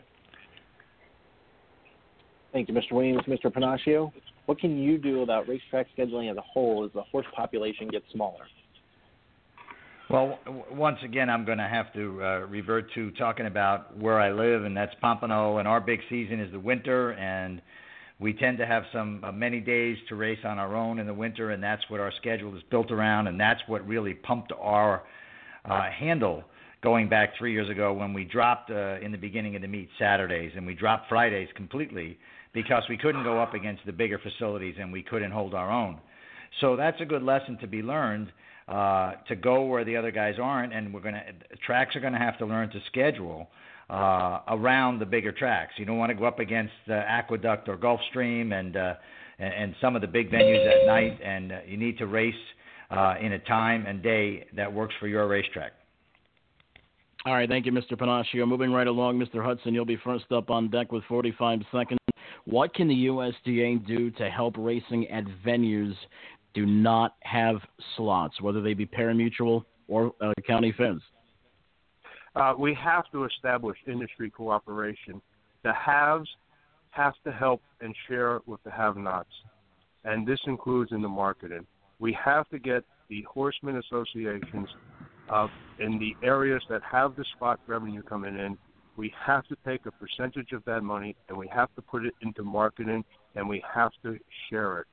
Um, that is what I feel. Thank you.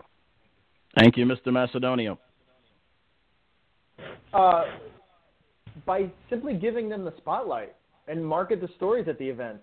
You know, I've been to plenty of county fairs, and the atmosphere is amazing. So there's plenty of content to find.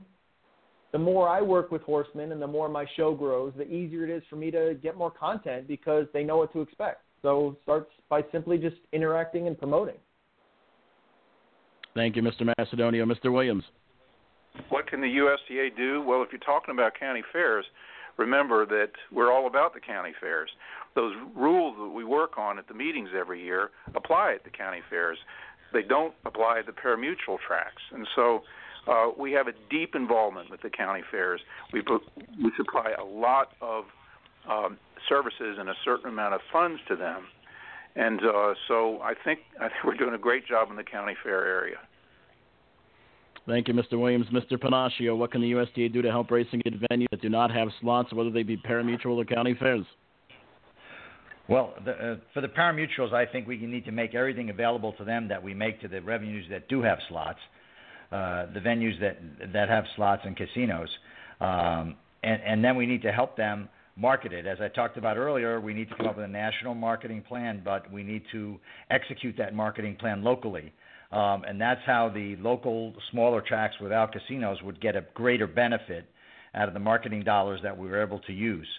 Um, and, and I think that's the most important thing that we can do for them. Thank you very much, Mr. Settlemoir.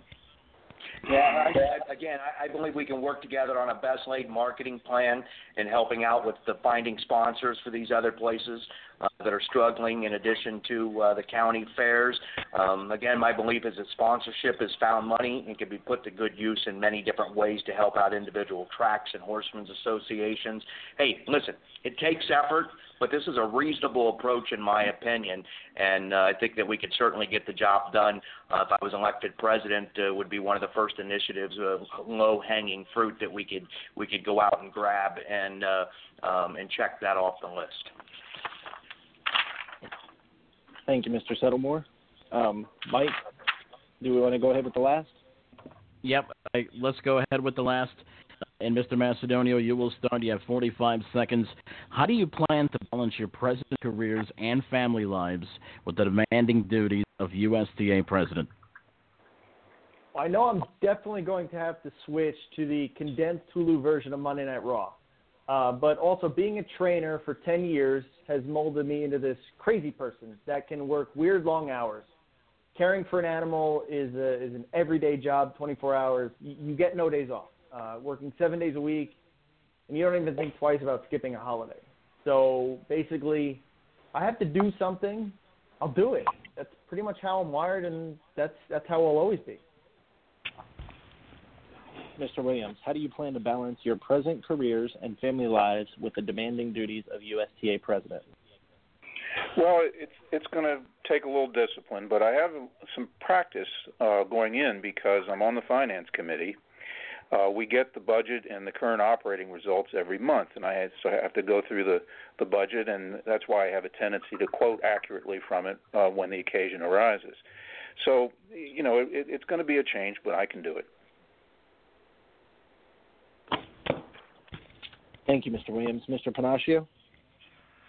Well, as I said in my earlier opening statement, uh, I am retired. Uh, uh, I have the time, I have the experience, um, I will not be weaving it into anything else. And uh, after spending uh, 43 years with my wife, she'd probably be happy if I get something to take more time out of the day and get me out of the house. So um, uh, I look forward to the challenge. I have the time. I certainly have the energy, and I certainly have the experience to do it.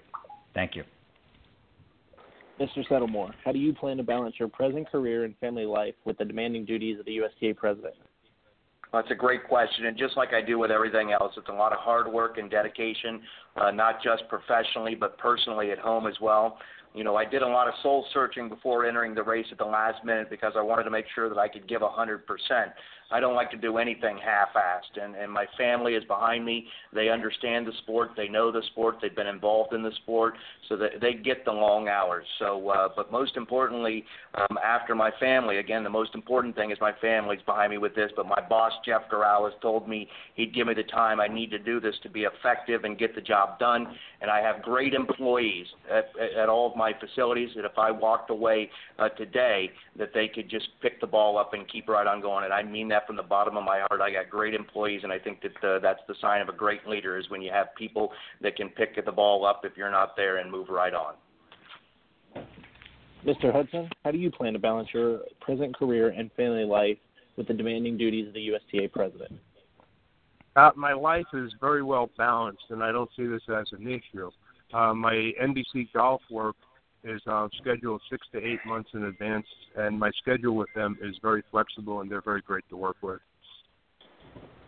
Okay, thank you, Mr. Hudson. What we're going to do is we're going to take one final time out. When we come back, we are going to have closing statements, and then we're going to close this show up. You've got Post Time with Mike and Mike, presented by Bet America. We will be back right after this. Northwood stands ready to serve its growing customer base in representing them at both yearling and mixed sales and in private purchases of racing and breeding stock. If you're looking into the harness racing marketplace as a buyer or seller, call Northwood today. Northwood is the most experienced and professional representation for public auction and private sales. Northwood is now accepting entries to the 2017 yearling sales. Visit them online at northwoodbloodstock.com. That's northwoodbloodstock.com. Ever dream of owning your own racehorse? How would you like to get in the winner's circle? With the number one harness racing partnership in the U.S., VIP Stable. There's nothing like the thrill of your horse coming down the stretch. To find out more, call VIP Stable at 877-VIP-WIN-1 or visit us on the web at www.vipstable.com. Turning horse racing fans into racehorse owners. Be a winner. Back here on Post Time with Mike and Mike, it's time for the closing statements. Each one of you gentlemen will get two minutes to make your final pitch to the directors. Mr. Williams, you are first. Well, as I listen to myself talk tonight, I guess I'd have to say that I'm the establishment candidate. Uh, this is partly because I've been on the board for 20 years, been through a lot of battles, and I've watched a lot of changes happen at the organization. But the quality of the staff at the USTA and the members of the board of directors is really second to none. I was on the American Horse Council board for 10 years, and in that capacity, I got to know people at a lot of the other organizations, the Jockey Club, the American Quarter Horse Association, and so forth. And um, I don't want to uh, go too much over the top here, but I can confidently tell you that none of those organizations surpasses us in, in any respect other than size and, and uh, budget. So uh, I have I have tremendous confidence in the USTA staff, and the, I've worked with a lot of directors on the board of directors, and I have great confidence in them as well. I think there's there's even more that the board could do, and you heard a lot of ideas on that line tonight. Uh, I can work with you know partly because of being on the board, I can work with differing viewpoints, and I can talk to people that disagree with me, and uh, you know we have contentious discussions and debates on the USTA board, but uh, we hammer out good results eventually, I think, in every instance. My dedication to the USTA has only grown over this long period of time on the board, and to be chosen as president would be one of the highest honors of my life. Thank you, Mr. Williams. Mr. Pennacchio. Thank you. Uh, going back to uh, the beginning of the night, uh, I would tell uh, my fellow directors uh, who are going to join me uh, at the annual meeting uh, that I see the USTA to be need as to be uh, run as a business, and the way we run it as a business is the first thing we do is create a revenue stream um, because we have to have money to do the things that we all talked about tonight. Um, I am a proven leader. I have the time. I have the experience to get this done. I have more than 15 years of experience as a CEO in some major corporations in the United States, and I'd like to bring that business experience to the USTA and work alongside of those great people in Columbus and get this sport going the direction that we want to go. Uh, lastly, I want to thank my fellow candidates for a great debate. I think you guys brought some great ideas to the table tonight. Um, even though somebody said that uh, Ryan was brilliant, I guess we can get through that and we'll, we'll all survive.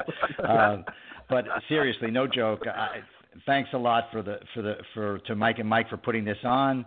And uh, thanks again to the candidates uh, for the way they performed tonight and some of the great ideas that we would all benefit from. Uh, mm-hmm. no matter which one of us wins the election, uh, we should lean on the other guys uh, to help us execute the plan because I know we all love harness racing and we're all passionate about the sport. And as Russell said, even though we have some differences, um, we would we need to work together uh, to make this successful in the future. Thank you very much. Thank you, Mr. Pennacchio. Mr. Settlemoir, you've got two minutes, sir. Yeah, I, I agree uh, with Joe um, that we all need to be working together. I think that's been uh, a lot of what I've said tonight. But I, I want to start and take this opportunity to thank you, Mike and Mike, uh, for hosting the first ever uh, USTA presidential debate. It's exciting to be part of this. Um, I hope that people realize that our sport does have many issues, but at the end of the day, we can move the needle back in the right direction with hard work and dedication. We're also passionate. We all love this business, and uh, or we wouldn't be here. Um, I promise all our members and directors that if I'm elected president of the United States Trotting Association, which would be a huge honor for me, uh, they will get nothing less than 100% from me in trying to work together with each and every person who truly cares about our sport. That's my promise. Hard work, dedication, a democratic process, and transparency between our board and also our membership. So one more last, one more shameless plug here for me. Why settle for less when you can settle for more? Vote for Jason Settlemoir. Contact your directors today and voice your opinion. Your opinion counts, and your opinion should be heard as members. Let's make harness racing great again. And I just want to end by saying this.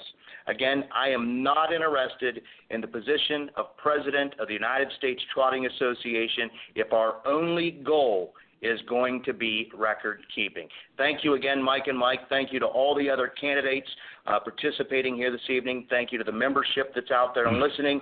Uh, thanks for all the social media tweets and Facebook and all that, trying to keep up during uh, the debate. This has been exciting to be part of. I certainly appreciate it, and I look forward to leading harness racing um, at, at, the USTA uh, so we can make some significant progress and stop the decline in USTA membership, stop the decline in the total number of starters, and stop the decline in the total number of mares bred, and create interest in harness racing and developing an international fan base, leading in technology and gaming advances, increase handle at our racetracks, and create a unified and integrity driven product. Again, thank you very, very much for tonight. It's been an honor, and uh, I hope that uh, all of us can uh, work together in the future. Thank you, Mr. Settlemoir. Mr. Hudson. Yes, uh, thank you, Mike and Mike. Uh, thank you, all the other candidates. Um, I see the love from all of us for our great sport, and I see the love, and I think I know that all of us here will work together. Uh, at this time, the harness racing industry can be as spectacular as we know it to be. If you spend time reviewing the yearlings we have at the sales, you see the substantial prospect of a sport we have in our hands. Do, no, do not let that go over technicalities and procedures. Let's find our path to a new success. Harness racing has reinvented itself in the past to huge numbers of fans, and if we can be progressive enough, we can do this now. Our market has changed, and we can certainly change with it. Um, we can easily survey and interview current fans on their needs and anticipate or project what the new fans would want. There are many newer methods to communicate on social media that we have not previously and the numbers are quite significant. We want variance from mediocrity to exciting, which we can do. I have a strategic planner, and I have one of the best marketing firms in the world ready to join us. We have a few we have a few integrity aspects that are not that difficult to change. If we take no action, we will appear less than we are. I don't want that for any of us. Reasonable penalties to keep the races honest for the best horses required use of the whips without excessive use, upholding the rules for all races, and providing care for our horses after their racing careers honor our sport. More detailed improve, imp- improvements, whether they are in bike designs or types of bets can make a substantial difference to the outcome and can make the races a better experience. Let's do this together, enjoy the both process and the end results. Team USTA, join me. Thank you. Thank you, uh, Mr. Hudson and Mr. Macedonio. As the blind draw would dictate, you get the last word, sir. Go ahead. Well, I'm glad that we were able to get this thing off the ground. Jason, Russell, Joe, Freddie have all been great to work with. And as a show of leadership, we all decided to make this campaign as positive as possible. So if five rivals can work together directly, why can't the rest of our industry? Uh, it's insane to me to think that this is the first ever USTA presidential debate. This is an idea that I've been vocal about since I declared my candidacy. These are the type of things that I bring to the table. I can explore all of the areas that the USTA is not used to going. I can't worry about what has happened in the past. All I can worry about is the future and what we can do moving forward. We have a lot of baggage holding us back. Netflix and Hulu had to deal with a lot of problems early on with content and distribution. You know what they did? They decided to do it themselves and gain back the leverage. We as an industry have to gain back our leverage, create stars, and show the people how amazing our sport can be and why we're all here in the first place. If the president's role is to be the guiding light and visionary for our industry, I think that I'm by far the most suited for this role. I have a laundry list of innovative ways that I've contributed to the sport. In my recent visit to the USTA headquarters, I got a chance to meet all the great people working behind the scenes the IT department, finance, customer service. They've always been top notch. We've known that. They all need a visionary who isn't afraid to take the risk. Let's be realistic also. If I were elected and we're able to come in into the office and just cause all sorts of chaos, this organization wouldn't be as successful as it is. Mike Tanner and his staff are the filter for everything. They run the checks and balances. Mike and I have worked together, and we both understand what our strengths are. We would have opposite roles, balancing each other moving forward. It's both scary and exciting right now in our industry. After this election and campaign, regardless of what happens, I'm going to continue to promote our industry, hold people accountable, and display transparency. There's one thing that you all can count on. I'm not going away. There's my mic drop. Mr. Macedonio, Mr. Pennacchio, Mr. Williams, Mr. Settlemoir, and Mr. Hudson, I can certainly say that the USTA is uh, will be in very good hands with either one of you guys at the helm. I really want to say from on behalf of Mike Carter that we really appreciate you guys joining us here tonight, and I honestly think that harness racing has turned a corner tonight because this is the open debate of ideas, the open uh, exchange of ideas, and the open debate, and hopefully the execution of these ideas moving forward. Guys, it was a pleasure. Mr. Hudson, thank you very much. Oh, thank you. Mr. Settlemoir, thank you, sir. Thank you guys for everything, and uh, I certainly do appreciate it. It's exciting uh, been here, being here tonight uh, for this first ever uh, USTA presidential debate. And uh, good luck to everybody, and I certainly mean that. Mr. Williams, thank you, sir. Thank you. Mr. Pennacchio, thank you, sir.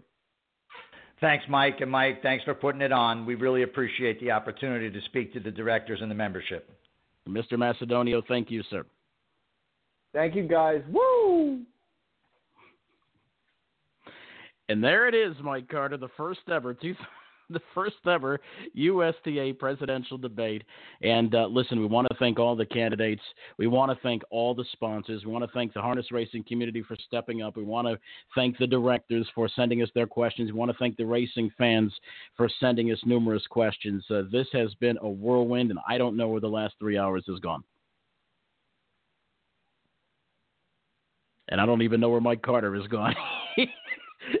Mike, contain yourself, my friend. Contain yourself. well, listen, we appreciate everybody joining us. It was the first ever USTA presidential debate. Once again, if you are a racing fan and you're wondering how you can get involved, Mike, are you there? Yeah, sorry about that. That's okay. Uh, but anyway, real quick, if you want to get involved, if you're a racing fan out there, get a hold of your USTA directors. They are the ones that vote. Please get a hold of them and voice your concerns. And hey, voice uh, the guy that you think uh, you'd like to elect.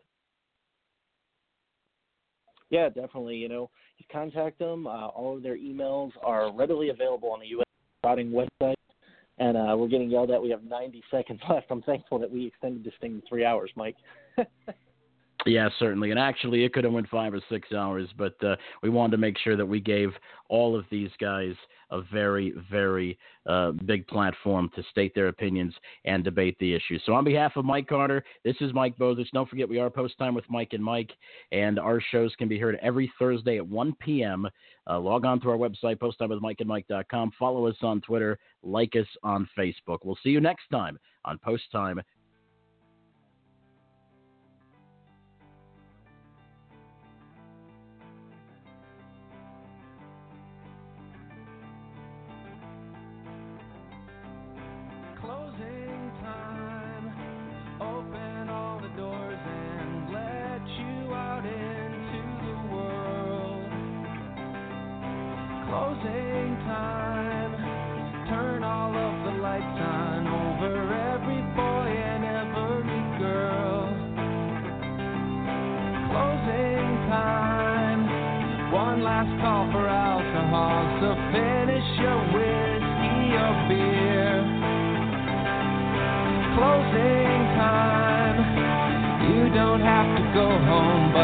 can't. stay